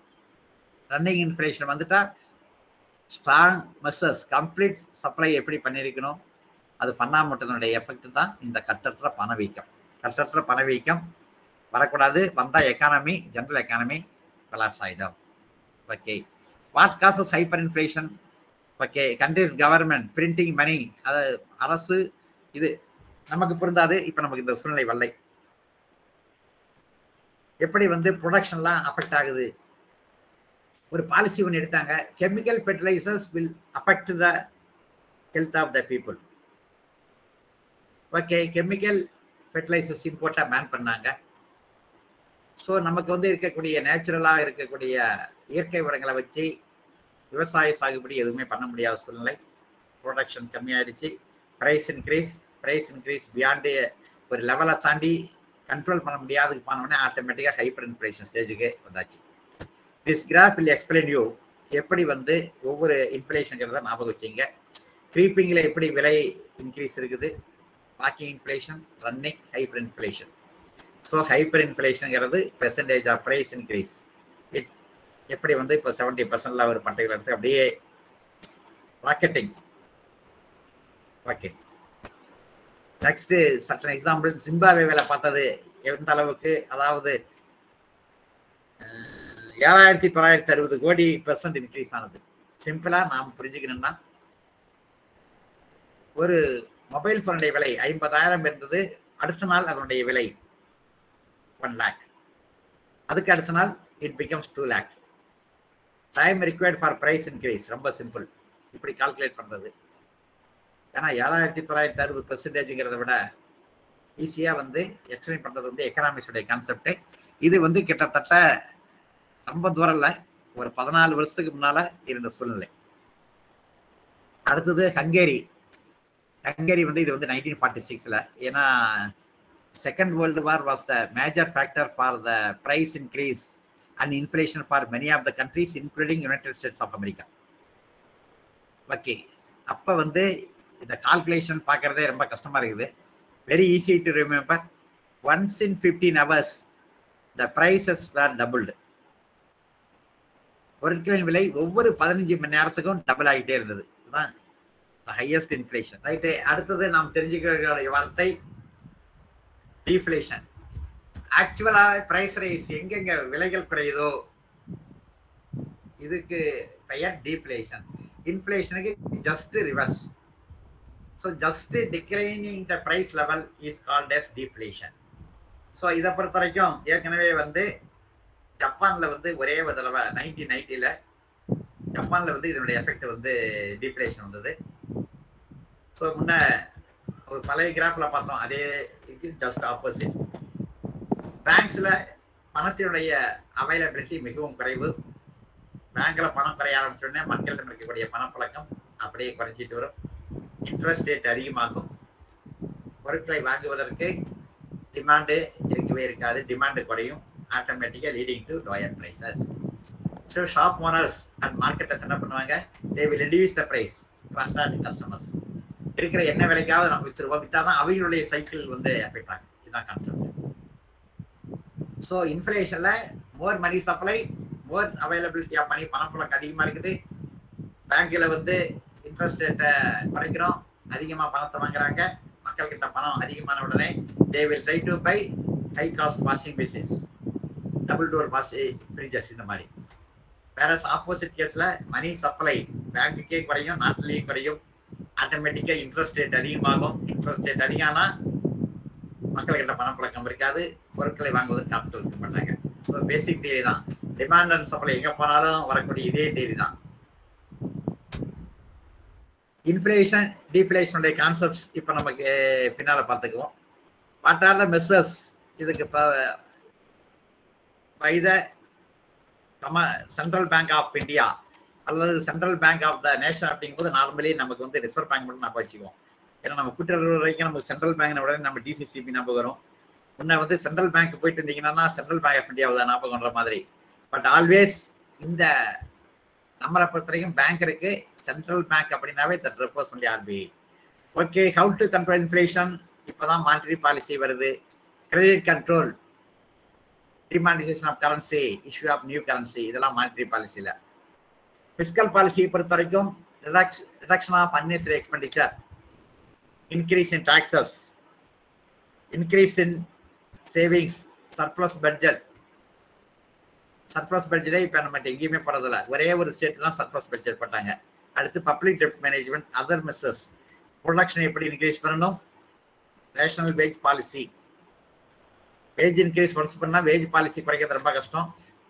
Price control under the government control money supply monetary policy with the central bank price control policy with the government of India ஞாபகம் வச்சுக்குவோம் okay இப்போதான் main topic how RBI controls inflation using the monetary policy so monetary பாலிசியை பொறுத்த வரைக்கும் இப்போ monetary policy committee ஆர்பிஐயோட act amendment பண்ணி monetary policy கமிட்டியை இப்போ கன்சிடர் பண்ணி தான் இப்போ மானிட்ரி பாலிசியுடைய மீட்டிங் ஒரு வருடத்திற்கு அதிகபட்சம் நாலு தடவை நடக்கணும். மானிட்ரி பாலிசியுடைய கமிட்டியை பற்றி பின்னால் பார்ப்போம். ஸோ இப்போ சப்ஜெக்ட்டுக்கு வேகம் வந்துடுவோம் ஸோ ஆர்பிஐ எப்படி மானிட்ரி பாலிசி மூலமாக bank rate open market operations reserve system credit control policy moral persuasion இந்த ஆஸ்பெக்டில் கண்ட்ரோல் பண்ணுறதுங்கிறதா இப்போ நம்ம டிஸ்கஸ் பண்ண போகிறோம் ஸோ இப்போ we will move towards monetary policy tools monetary policy டூல்ஸை பொறுத்த வரைக்கும் குவாலிட்டேட்டிவ் டூல்ஸ் அப்படிங்கிறது மார்ஜின் ரிக்குவயர்மெண்ட் ஒரு கடனுக்கு எந்த அளவுக்கு வந்து மார்ஜின் மெயின்டைன் பண்ண வேண்டும்? High level of margin okay down பேமெண்ட்னு சொல்லக்கூடியது. டவுன் பேமெண்ட் ஒரு எக்ஸாம்பிள் வச்சுக்கோம். ஒரு டிவி வாங்க போகிறோம் நார்மலாக மார்ஜின் ரிக்யர்மெண்ட் வந்து டென் பர்சன்ட் தான் போதும். இப்போ RBI they will direct the down payment or initial payment by the borrower forty percent அப்படிங்கும்போது இதனுடைய இம்பாக்டை பாருங்கள் சிமிலர்லி ஒரு ஃபேக்ட்ரி ஆரம்பிக்கிறதுக்கான லெண்டிங்கான டெப்டி ஈக்விட்டி ரேஷியோலேருந்து மீதி எல்லா கன்செப்டும் வரக்கூடியது மார்ஜின் ரிக்குயர்மெண்ட் ஓனருடைய கான்ட்ரிபியூஷன் எவ்வளோ இருக்கணும்? ரைட் செலக்டிவ் கிரெடிட் கண்ட்ரோல் இந்த செக்டாருக்கு லோன் கொடுங்க இந்த செக்டாருக்கு கொடுக்கக்கூடாது. அடுத்து மாரல் பிரின்சிபல்ஸ் மாரல் சுவேஷனுங்கிறது தீஸ் ஆர் குவாலிட்டேட்டிவ் டூல்ஸ் இது ஆர்பிஐடைய பாலிசியில் வரக்கூடியது. அடுத்தது குவான்டிடேட்டிவ் குவான்டிடேட்டிவ் பொறுத்த வரைக்கும் மேஜராக வந்து நமக்கு இருக்கக்கூடியது டைரக்டாக இம்பாக்ட் இருக்கக்கூடியது CRR and SLR இன்டைரக்டாக repo rate reverse repo rate bank rate marginal standing facility base rate marginal calls of lending open market operations liquidity adjustment facility இந்த ஆஸ்பெக்ட்ஸ் எல்லாமே குவாலிட்டி குவான்டிடேட்டிவ் டூல்ஸ் குவான்டிடேட்டிவில் தேர் இஸ் ஏ ரேஷியோ அல்லது பணம் டைரக்டா என்ன அளவுக்கு quantity restrict பண்ணக்கூடியது? Quantitative rules okay இப்போ ரிசர்வ் ரேஷியோ ஒவ்வொன்றா வருவோம். கேஷ் ரிசர்வ் ரேஷியோ ஏற்கனவே பார்த்தோம். CRR shall be maintain CRR will not earn any interest to the bank SLR SLR approved செக்யூரிட்டிஸில் invest பண்ணுறோம் it give some form of income okay அடுத்து repo rate repo rate it is a liquidity support to the banks the banks furnish or mortgage the government securities and they enter into a repurchase option agreement. So, repo rate. அடுத்தது open market operations எப்படி வந்து RBI மார்க்கெட்டில் செக்யூரிட்டியை வாங்கினா மார்க்கெட்டில் இருக்கக்கூடிய money flow குறையும் RBI security government securities விற்க ஆரம்பித்தோம்னா என்ன எஃபெக்ட்டுங்கிறது தான் இதெல்லாம் வந்து ஓப்பன் மார்க்கெட் ஆப்ரேஷன்ஸில் நம்ம டிஸ்கஸ் பண்ணக்கூடியது.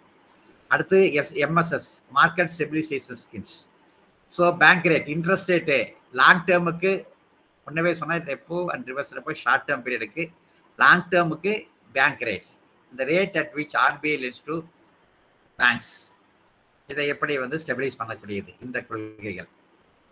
ஓகே லிக்விடிட்டி அட்ஜஸ்ட்மெண்ட் ஃபெசிலிட்டியை பொறுத்த வரைக்கும் எல்எஃப்ஏ எல்ஏஎஃப்ல வரக்கூடியவை repo and reverse repo okay repo rate வரும்போது how to decode repo rate okay RBI ஒவ்வொரு ரெப்போ ரேட்டை இன்க்ரீஸ் பண்ண பண்ண அதோட இம்பாக்ட் என்ன ஆகும்?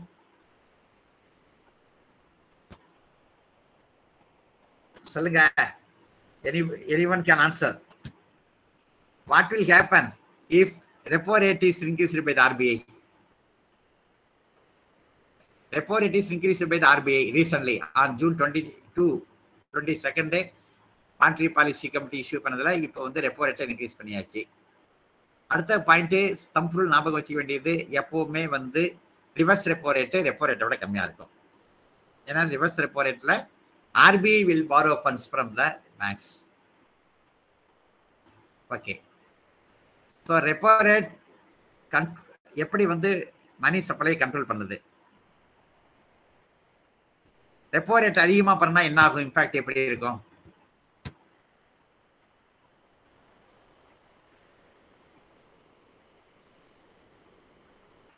ரெப்போ ரேட்டை இன்க்ரீஸ் பண்ணும்போது நம்ம பேங்க்ஸ் கடன் வாங்குவோமா?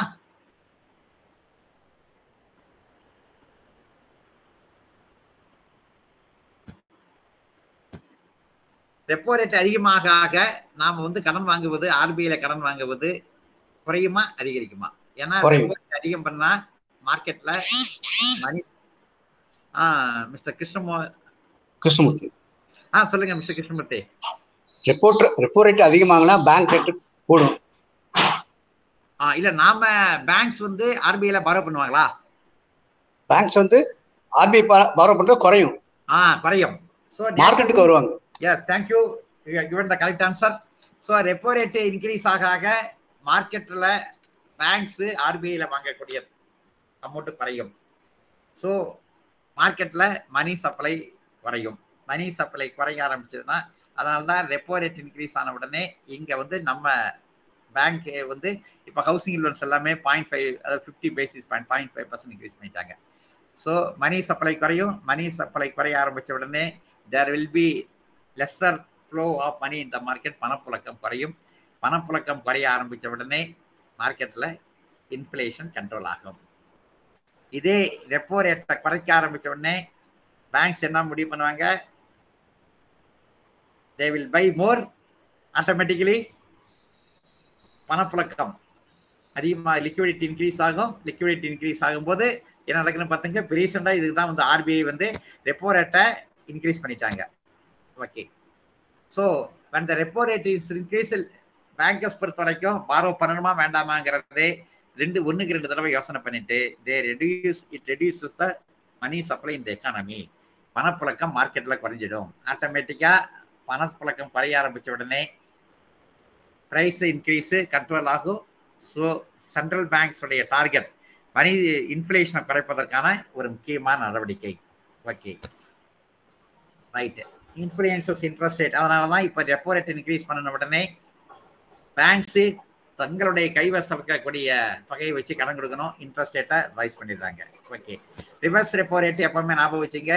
இந்த reserve bank will borrow from the banks ஏற்கனவே இருக்கிற அக்ரிமெண்ட் படி நார்மலாக இருக்கக்கூடிய ஃபார்முலா ரெப்போ ரேட்டை விட ஒரு பர்சன்ட் கம்மியாக இருக்கும். பட் இப்போ மாறி இருக்குது. நார்மல் பாலிசி வந்து ரெப்போ ரேட்டுக்கும் ரிவர்ஸ் ரெப்போ ரேட்டுக்கு இருக்கக்கூடிய வித்தியாசம் ரெப்போ ரிவர்ஸ் ஆர்பிஐ வந்து ஒன் பர்சன்ட் கம்மியாக பேங்க்ஸ்ல இருந்து ஃபாலோ பண்ணுவாங்க ஓகே இதில் ஈஸியாக புரிய வைக்கிறதுக்கு மீன் பர்பஸ் பார்த்தீங்க ரேட் வந்து ரெப்போவுக்கு ஹையாக இருக்கும். ரிவர்ஸ் ரெப்போ ரேட் எப்பவுமே கை இருக்கும். ரெப்போ ரேட்டு இன்க்ரீஸ் பண்ண பண்ண repo rate it controls inflation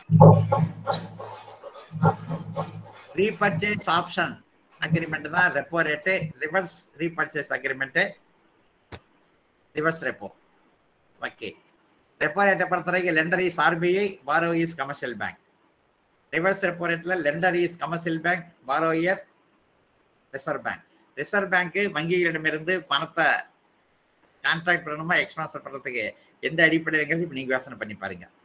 Okay right rate of interest முன்னவே சொன்னேன். Reverse ரெப்போவில் always less than one percent repo rate okay அடுத்தது எம்எஸ்எஃப் எம்எஸ்எஃப் பொறுத்த வரைக்கும் இது கடைசி ரிசார்ட் நமக்கு பக்கத்தில் இருக்கக்கூடிய எந்த பேங்க்லேயுமே டோட்டலாக இன்டர் பேங்க் லிக்விடிட்டி கிரைசிஸ் வரும்போது எம்எஸ்எஃப் ஃபெசிலிட்டி யூஸ் பண்ணி நாம் கடன் வாங்கலாம் ஆர்பிஐயில் so MSF normally hundred basis point அதாவது ஒரு பர்சன்ட் ஹையர் தான் ரெப்போ ரேட் ரெப்போ ரேட்லேயும் பண்ண முடியல. இப்போ நமக்கு வந்து ஒரு example CNC bank is scheduled bank இந்த பேங்க்கில் நம்ம வந்து திடீர்னு பண தேவை அதிகமாக இருக்குது. ஏற்கனவே ரெப்போ ரேட்டு பண்ண முடியல.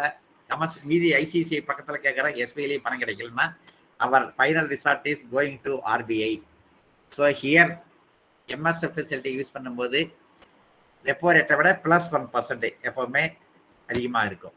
ஓகே இப்போ it is the easiest way of comparing bank rate repo rate MSF பார்த்துங்க எல்லா இதுலேயுமே lender RBI tenure long term bank rate முன்னவே சொன்னேன்.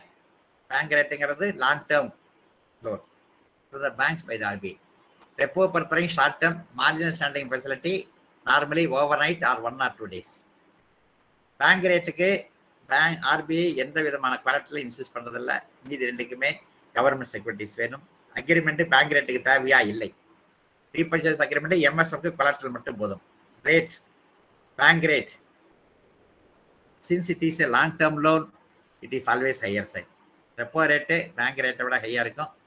Marginal standing facility the formula is 1% above the repo rate. Okay. Next, qualitative tools பொறுத்த வரைக்கும் margin requirement so high பாரோவை customers பொறுத்த வரைக்கும் margin ரெக்யர்மெண்ட்டை நார்மலாக ஆர்பிஐ வந்து அப்படியே வேகமாக அதிகப்படுத்திடுவாங்க.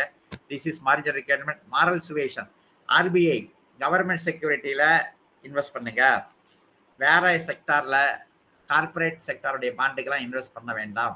கவர்மெண்ட் செக்யூரிட்டியில் எஸ்எல்ஆருக்கு மேலேயும் நீங்கள் இன்வெஸ்ட் பண்ணலாம். It it gives you more இன்கம்னு சொல்லக்கூடியது ஒரு example for moral suasion selective credit control selective இண்டஸ்ட்ரீஸ்க்கு பண்ண வேண்டாம். அதாவது ஸ்பெகுலேட்டிவ் பிஸ்னஸ் இருக்கக்கூடிய இண்டஸ்ட்ரீஸ்க்கு பண்ண வேண்டாம்ங்கிறது செலக்டிவ் கிரெடிட் கண்ட்ரோல் அடுத்தது standing deposit facility it is இந்த வருஷம் வந்த கான்செப்டே இப்போ கையில் பணப்புழக்கம் எட்டாயிரம் எயிட் பாயிண்ட் ஃபைவ் லட்சம் கோடி அதிகமாக இருக்கிறது. இதை இன்ஃப்ளேஷனை கண்ட்ரோல் பண்ணுறதுக்காக இந்த வருஷம் ஏப்ரல் மாதம் standing standing deposit facility RBI கொண்டு வந்தாங்க.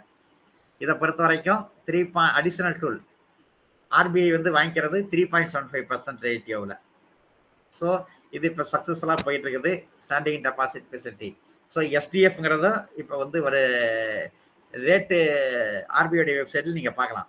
சிஆர்ஆர் எஸ்எல்ஆர் கூடவே இப்போ எஸ்டிஎஃப் ரேட்டு இப்போ இன்க்ரீஸ் பண்ணிட்டாங்க.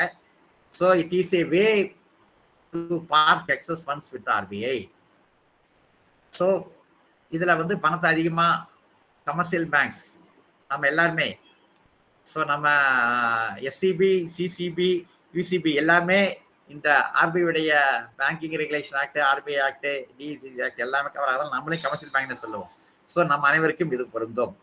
ஓகே ஸ்டாண்டிங் டெபாசிட் ஃபெசிலிட்டியை பொறுத்த வரைக்கும் ரெப்போ ரேட்டை விட கம்மியாக இருக்கும். இந்த பாயிண்ட்ஸ் வந்து பின்னால் நீங்கள் பார்த்துக்கலாம். Okay now we will move to monetary policy committee okay monetary policy பற்றி இவ்வளோ நேரம் பேசுகிறோம் சிஆர்ஆர் எஸ்எல்ஆர் சிஆர்ஆரை வந்து இன்க்ரீஸ் பண்ணுனா பேங்க் சீட்டை தொகை குறையும். பேங்க் சீட் இருக்கிற அமௌண்ட்டு குறைய குறைய மார்க்கெட்டில் வந்து இருக்கக்கூடிய பணப்புழக்கம் குறையும். இன்ஃப்ளேஷன் கண்ட்ரோல் பண்ணும்.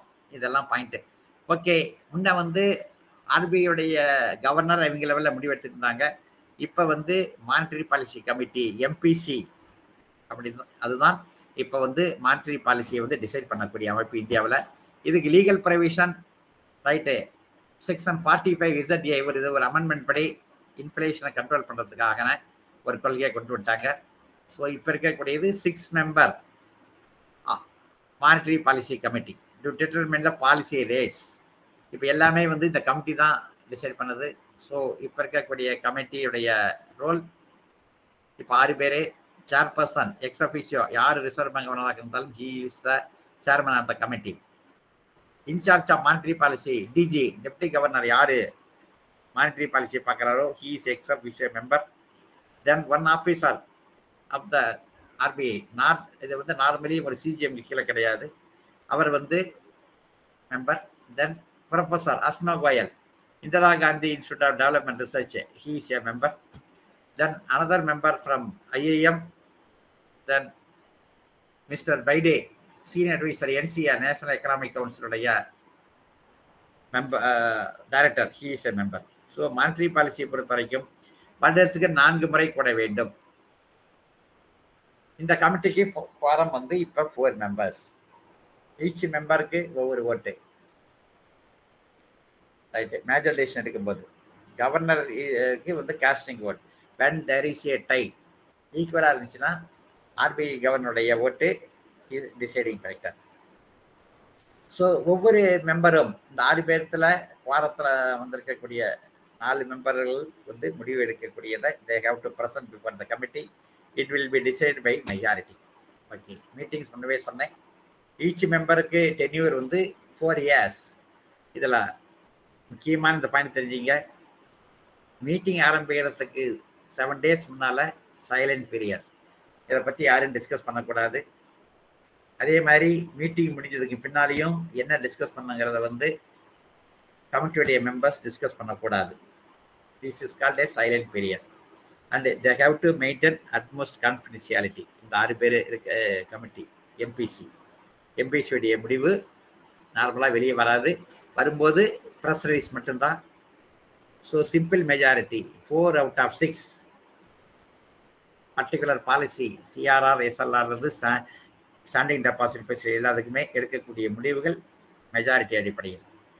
ஓகே இன்ஃப்ளேஷன் டார்கெட் ஸோ இப்போ இந்த கமிட்டியுடைய இன்ஃப்ளேஷன் ரேட் டார்கெட் வந்து ஃபோர் பர்சன்ட் வச்சுருக்கிறாங்க. Okay so plus maximum uppermost limit six percent இதுக்கு அச்சீவ் பண்ணக்கூடிய தேதி வைஸ் பீரியாடிக் டார்கெட் ஃபிக்ஸ் பண்ணி இப்போ மானிட்டரி பாலிசி ஒர்க் பண்ணிட்டு இருக்காங்க. ஓகே இப்போ கீ பாலிசி ரேட்ஸ் இப்போ வந்து சேஞ்ச் பண்ணியிருக்கிறத வந்து இப்போ பார்ப்போம். ஓகே ரெப்போ ரேட்டை ஏன் இன்க்ரீஸ் பண்ண வேண்டும்? ஏன் இப்போ வந்து ரீசன்ட் மீட்டிங்கில் ரெப்போ ரேட்டை இன்க்ரீஸ் பண்ணாங்க? So geopolitical tensions rising inflation முதல் பாயிண்ட் தான் போச்சுங்க இன்ஃப்ளேஷன் ஏறிட்டு இருக்குது அதை குறைக்க வேண்டும். ஜியோ பொலிட்டிக்கல் டென்ஷன்ஸ் இந்த டெசிஷன் எடுத்த போது உக்ரைன் ரஷ்யாவாக இருந்தது. க்ரூட் ஆயில் ப்ரைஸஸை இன்க்ரீஸ் பண்ண போகிறதா ஓபிஇசி கண்ட்ரீஸுடைய முடிவு. ஸோ உலகம் வேர்ல்டு லெவலில் இருக்கக்கூடிய சட்ட எஸ்என்சி கமாடிட்டிஸுடைய ஷார்ட்டேஜ் ஓகே இதெல்லாம் பேஸ் பண்ணி தான் இப்போ மானிட்டரி பாலிசியை வந்து கமிட்டி லாஸ்ட் மீட்டிங்கில் ரெப்போ ரேட்டை ஏற்றுனாங்க so repo impact on stock market என்ன? இஎம்ஐ லோன் இஎம்ஐ என்ன? இன்ஃப்ளேஷன் இதெல்லாம் ஒவ்வொன்றா இப்போ மாட்ரி பாலிசி அனலைஸ் பண்ணதை இந்த ஸ்லைடில் போட்டுக்கிறேன். பட் என்னுடைய பேசிக் பாயிண்ட்டு இந்த லெக்சரில் இந்த சிலபஸை முடிக்கிறதுனால கொஞ்சம் slightly slightly I will move பின்னால் அடுத்த செஷன் நீங்கள் ஏதாவது டவுட் கேட்டால் நாம் அப்போ பார்த்துக்கலாம் okay inflation it is a strong attempt made by the RBI monetary policy கமிட்டியுடைய major role so increasing repo rate தான் இப்போ மேஜராக மானிட்டரி பாலிசி கமிட்டியில் பண்ணின எடுத்த முடிவு. ஸோ பாரோவிங்ஸ் காஸ்ட் வந்து அதிகப்படுத்தணும். பாரோவிங்ஸ் அதிக காஸ்ட் வந்து இன்க்ரீஸ் பண்ணாவே it slows downs the money supply in the market okay இதுதான் இப்போ இன்ஃப்ளேஷன் கண்ட்ரோல் பண்ணுறதுக்காக ஆர்பிஐ மானிட்டரி பாலிசி கமிட்டியுடைய எடுத்த முடிவு. ஸோ இப்போ மேஜராக ப்ளூம்பர்க்குடைய ரிப்போர்ட்டை பார்த்தோம்னா ப்ளூம்பர்க் வந்து there is a up to December twenty twenty three வரைக்கும் there is there will be increase இன்ஃப்ளேஷனுங்கிறது ப்ளூம்பர்க்குடைய முடிவு. So we can expect some more price rise இந்த கம்மிங் டேஸ் இந்த coming days means for another one and half years அப்படிங்கிறது ப்ளூம்பெர்க்குடைய முடிவு. So what the experts are telling monetary பாலிசியை பொறுத்த வரைக்கும் they have certain ideas so there may be further increase of repo rate or there may be further increase of CRR SLR so anyway இந்த monetary policy கமிட்டியுடைய அடுத்த கூட்டமோ அல்லது அடுத்த நோக்கம் என்னவா இருக்குன்னா ஸோ இப்போ ரெப்போ ரேட் இன்க்ரீஸ் பண்ணியாச்சு.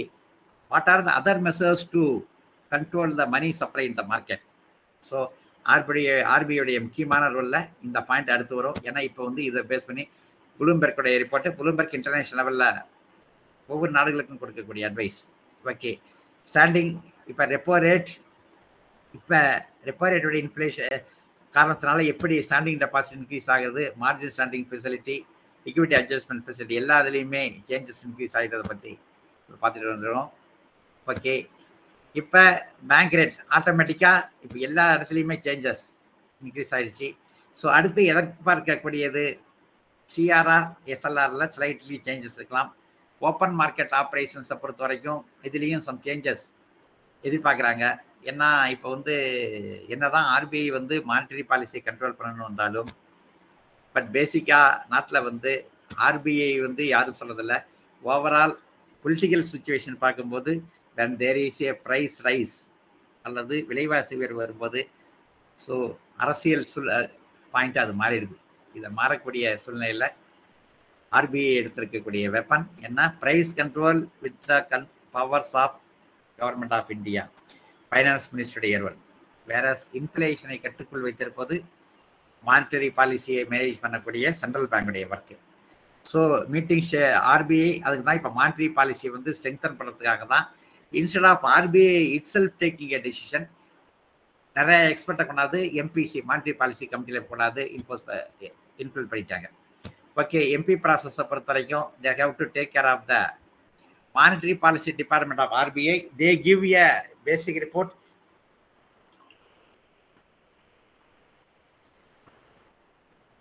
monetary policy department கொடுக்கக்கூடிய ரிப்போர்ட்டை அனலைஸ் பண்ணிட்டு இந்த macro economic projections alternative scenario எல்லாமே ப்ரெசென்ட் பண்ணக்கூடியது monetary policy department of RBI they only help the monetary policy committee so but the committee MPC will review all the situation and they will arrive the final process of repo rate and whatever be the rate which will control the இன்ஃப்ளேஷனை வந்து எடுக்கக்கூடியது minutes of the meeting shall be released on the fourteenth day of the meeting நாம் வச்சுங்க.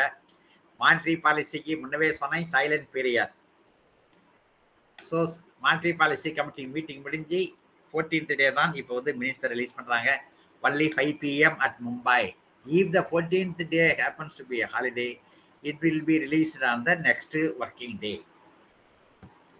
okay monetary policy கமிட்டியோட report explanation எப்படி inflation dynamics எப்படி இருக்கு? Last six months position இந்த last ரிப்போர்ட்டை I will forward to you வேகமாக ஒரு சிலர் those are free are free டைமில் படித்து பார்த்துங்க.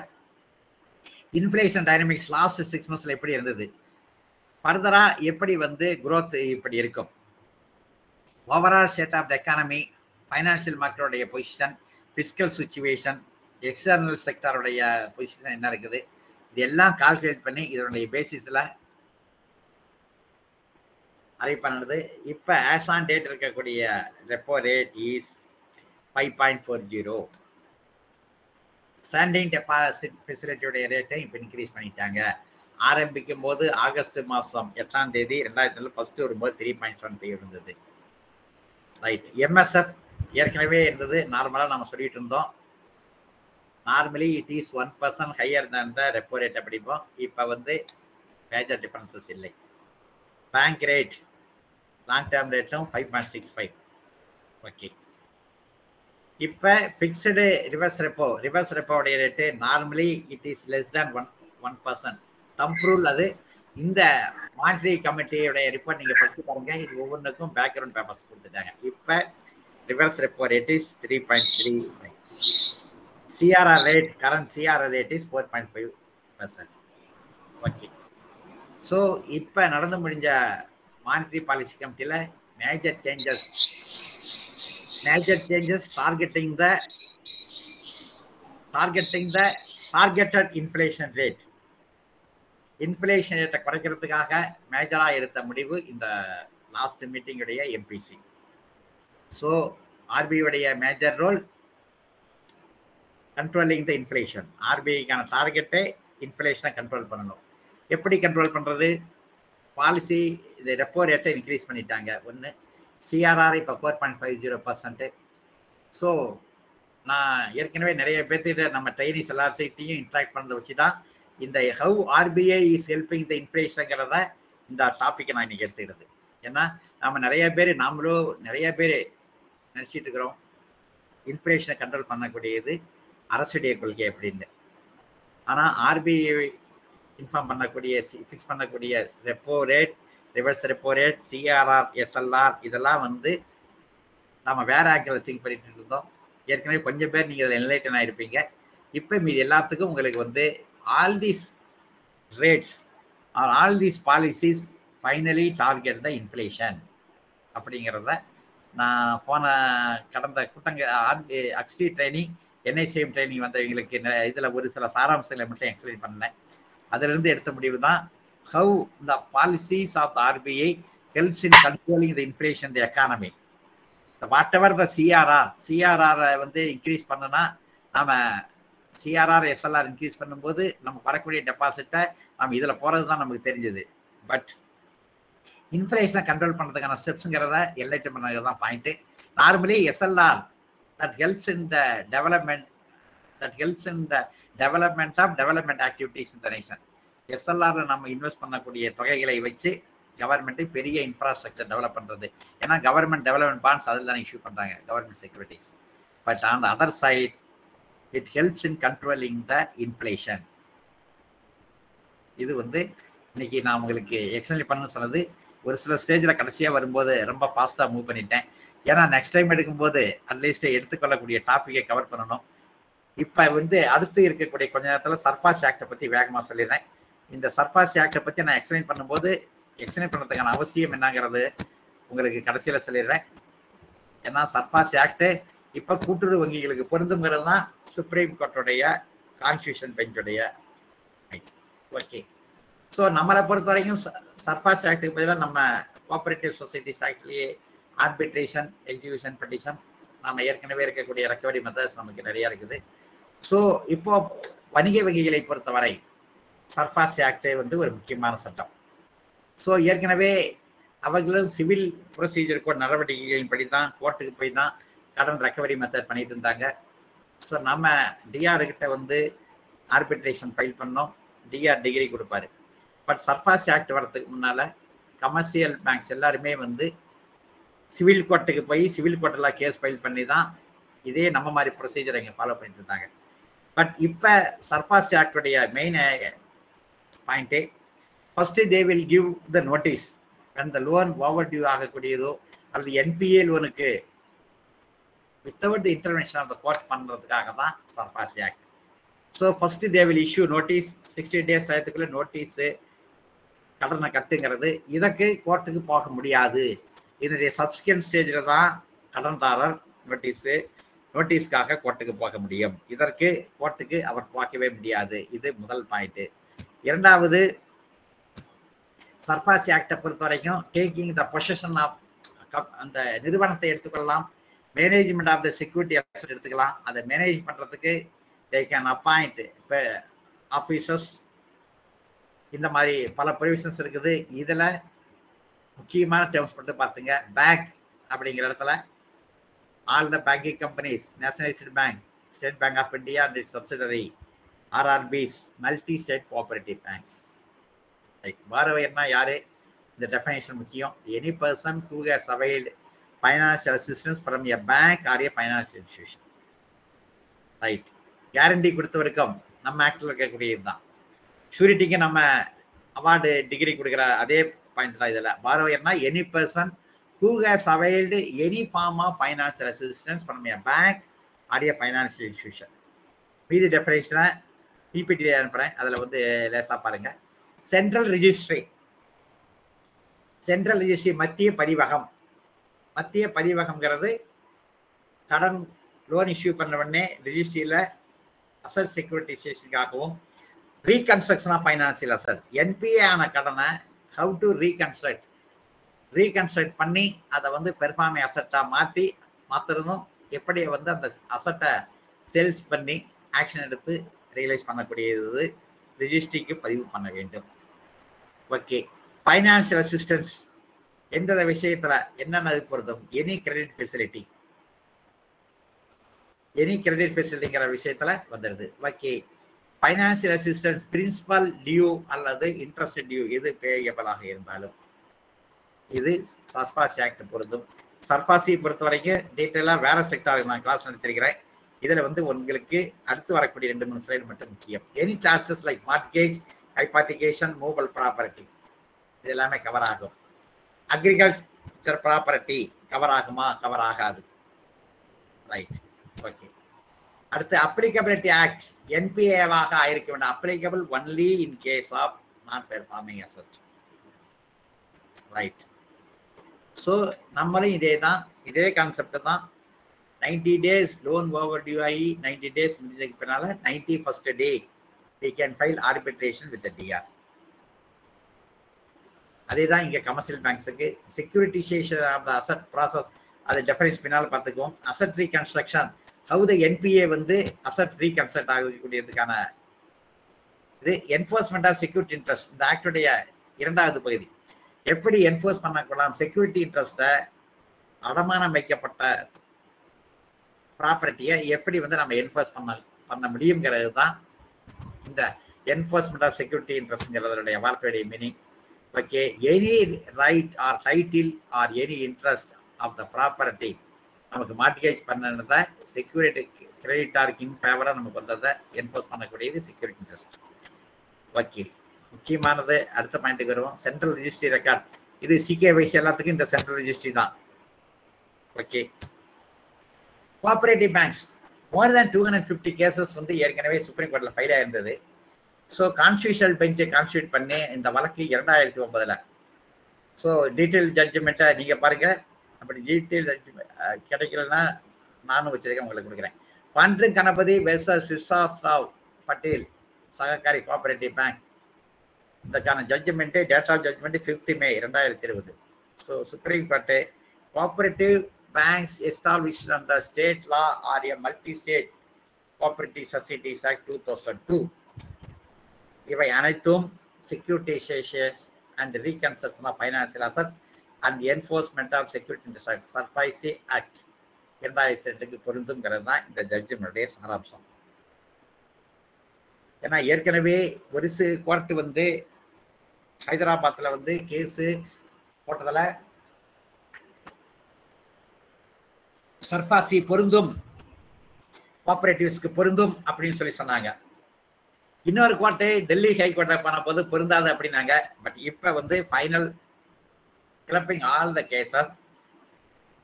Supreme court clarified இவை சர்பாஸ் ஆக்ட் கோஆபரேட்டிவ் பேங்க்ஸுக்கும் பொருந்தும்.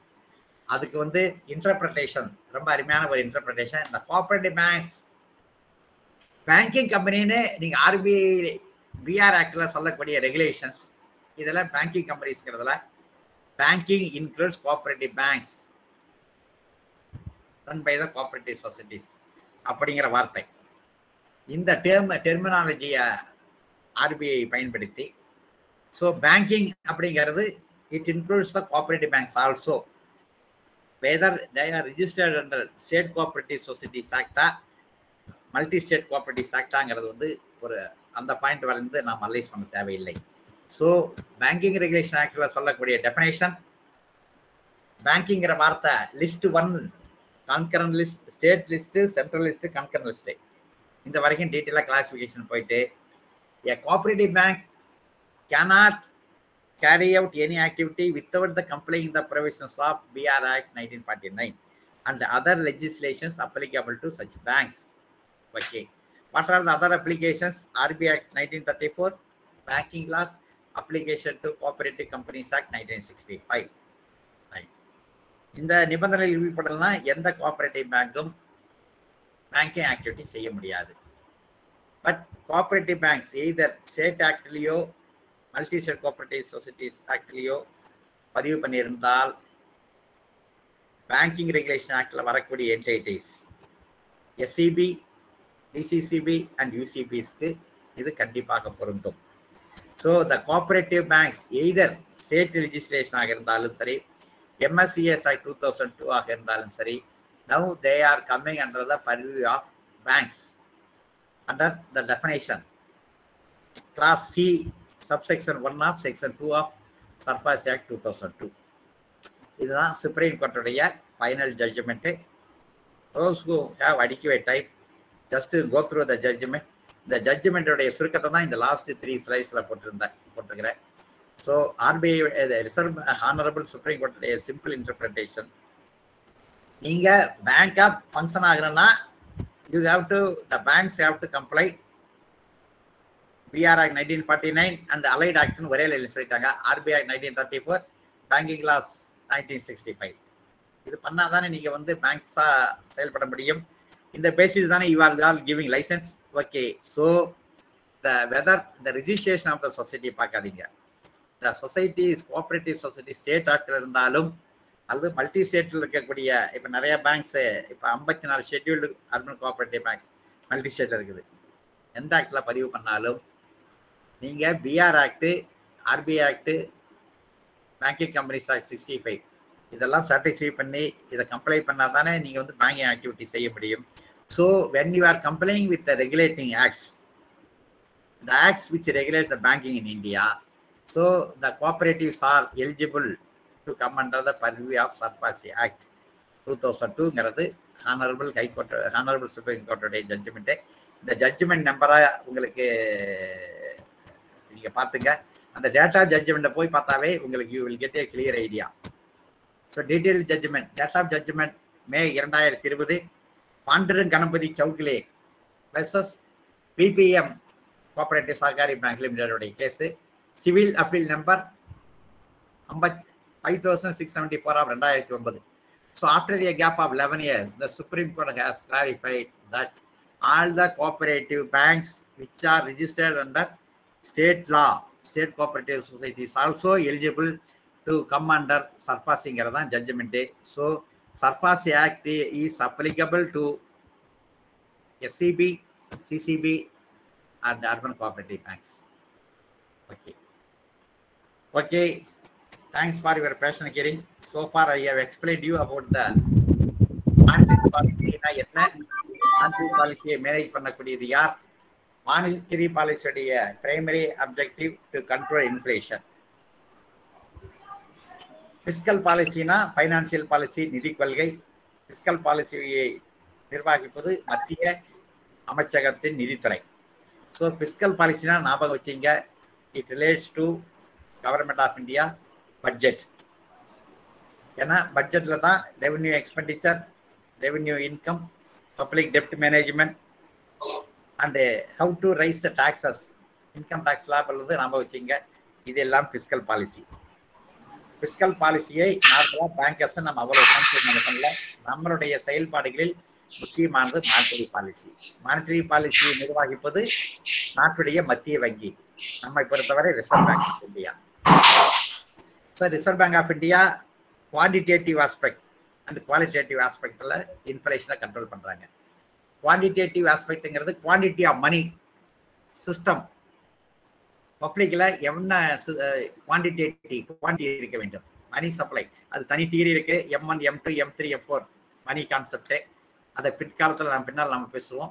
ஸோ குவான்டிடேட்டிவ் ஆஸ்பெக்ட்டுங்கும் போது மணி சப்ளையை டிசைட் பண்ணக்கூடியது. மணி சப்ளையை டிசைட் பண்ணக்கூடியவை சட்டன் டூல்ஸ் பேசிக்காக நமக்கு தெரிஞ்சது சிஆர்ஆர் எஸ்எல்ஆர் அனதர் சைடில் repo rate repo reverse repo margin standing facility bank rate இவையெல்லாம் எந்த அளவுக்கு குவான்டிட்டி எதை அதிகப்படுத்தணும் எப்போ கம்மிப்படுத்தணும் அதிகப்படுத்தணும். அதனுடைய விளைவுகள் எப்படி இருக்கும்? எதை வந்து அதிகப்படுத்தினா எப்படி மார்க்கெட்டில் பணப்புழக்கத்தை லிக்விடிட்டியை குறைக்க முடியும்? லிக்விடிட்டியை குறைச்சா ப்ரைஸ் கண்ட்ரோல் ஆகும். இதுதான் இன்டர்நெட் ஃபார்முலா இது வந்து quantitative tools of monetary policy qualitative டூல்ஸுங்கும் போது எப்படி வந்து குவாலிட்டி குவாலிட்டி என்ஃபோர்ஸ்மெண்ட் தான். ஸோ இந்த செக்டாருக்கு கொடுக்காத இந்த செக்டார் வந்து ஸ்பெகுலேட்டிவ் பிஸ்னஸ்க்கான செக்டார் இதற்கு கடன் கொடுக்க வேண்டாம். அல்லது செலக்டிவ் மார்ஜின் மார்ஜின் வந்து ஹை இன்வெஸ்ட்மெண்ட் இண்டஸ்ட்ரீஸில் மார்ஜினை வந்து இன்கே இன்க்ரீஸ் பண்ணனா அல்லது நம்மளுடைய சாதாரணமான layman language down payment down payment increase பண்ணனா ஆட்டோமேட்டிக்காக பணப்புழக்கம் எப்படி கண்ட்ரோல் பண்ண முடியும்? இது வந்து மானிட்ரி பாலிசியுடைய குவாலிட்டேட்டிவ் டூல்ஸ் இப்போ இந்த ரெண்டு பாலிசியை டிசைட் பண்ணக்கூடியது மிஸ்டர் உர்ஜித் பட்டேல் ஆர்பிஐ கவர்னராக இருந்தபோது இந்த அமெண்ட்மெண்ட் ஏற்கனவே அமெண்ட்மெண்ட் பண்ணியிருந்த ஃபர்ஸ்ட் கமிட்டி கொண்டு வந்தாங்க. இப்போ இந்த six members committee six member committee தான் மானிட்ரி பாலிசியை இந்தியாவில் டிசைட் பண்ணுறாங்க மானிட்ரி பாலிசி வந்து டிசைட் பண்ணுறதுக்கு ஆர்பிஐயில் உறுதுணையாக இருக்கக்கூடியது எம்பிடி மார்ஜினல் பாலிசி டிபார்ட் டிபா monetary policy department monetary policy department கொடுக்கக்கூடிய இன்புட்ஸ் எக்கனாமிக் ப்ரொஜெக்ஷன்ஸ் எப்படி ஓவரால் எக்கானமி இருக்குது ப்ரைஸ் கண்ட்ரோல் எந்த அளவுக்கு ப்ரைஸஸ் ரிவீலிங் ப்ரைஸஸ் என்ன consumer price index wholesale price index இந்த எல்லா இன்புட்ஸும் வச்சு கொடுக்கறதன் அடிப்படையில் monetary policy committee MPC they decide the policies of the RBI which indirectly controls inflation so monetary பாலிசியுடைய members இப்போ ஆறு பேர் they maintain strict confidentiality they maintain the silent period concept either எம்பிசியாக இருந்தாலும் சரி மான்ட்ரி பாலிசி டிபார்ட்மெண்ட் எல்லாருமே they maintain strict confidentiality monetary policy committee முடிஞ்சு fourteenth day evening five PM they release the reports reports வந்து latest கமிட்டியை வந்து நீங்கள் ஆர்பிஐடைய வெப்சைட்டில் ஆர்பிஐ டாட் ஓஆர்ஜினில் பார்க்கலாம். ஸோ ஃபோர்டீன்த் டே ஹாலிடேவாக இருப்பேன் நம்ம நெகோசியேஷன் ஆக்ட் மாதிரியே தான். த next ஒர்க்கிங் டேவில் they declare the monetary policy so what will be the increase or decrease of repo or reverse repo or marginal standing facility and CRR SLR இதனுடைய details எல்லாமே decide பண்ணி announce பண்ணக்கூடியது தான் எம்பிசியுடைய major work so role of RBI in controlling inflation உங்களுக்கு maximum இப்போ உங்களுக்கு ப்ரீஃபாக explain பண்ணிட்டேன். இந்த ப்ரீஃபாக எக்ஸ்பீரியன்ஸை வச்சு நீங்கள் இப்போ நம்ம பேங்க்கில் எப்படி பழைய இப்போ முன்ன இருந்த சிஆர்ஆர் இருக்கும் இப்போ இருக்கிற சிஆர்ஆர் இருக்கும் எவ்வளவு இன்க்ரீஸ் இருக்குது இதனால் எவ்வளவு வந்து நம்ம இன்வெஸ்ட் பண்ணிட்டோம் இதனால் எவ்வளவு வந்து லெண்டிங் நம்ம குறைச்சி வச்சிருக்க முடிஞ்சது அப்படிங்கிறது ஜஸ்ட்டு ஒரு one or two hours work out பண்ணி பாருங்க. உங்களுக்கு இந்த கான்செப்ட்ஸ் கான்செப்ட் கிளியர் ஆகிட்டா it will be very easy for you to clear any exam and you also can explain these concept to others மற்றவங்களுக்கு நீங்கள் இதை எக்ஸ்பிளைன் பண்ண முடியும். ஸோ இந்த ப்ராக்டிக்கலாக இந்த இருக்கக்கூடிய கான்செப்டை நான் அப்படியே அப்ளை பண்ணி பார்த்தேன். அப்ளை பண்ணி பார்த்தனா தான் நான் வந்து உங்களுக்கு எக்ஸ்பிளைன் பண்ண முடியுது. So you also can explain all this concept to your friends okay with this few words thanks for your patient hearing and above all thanks to our beloved friend mister KDR for providing this opportunity to share my experiences my knowledge with you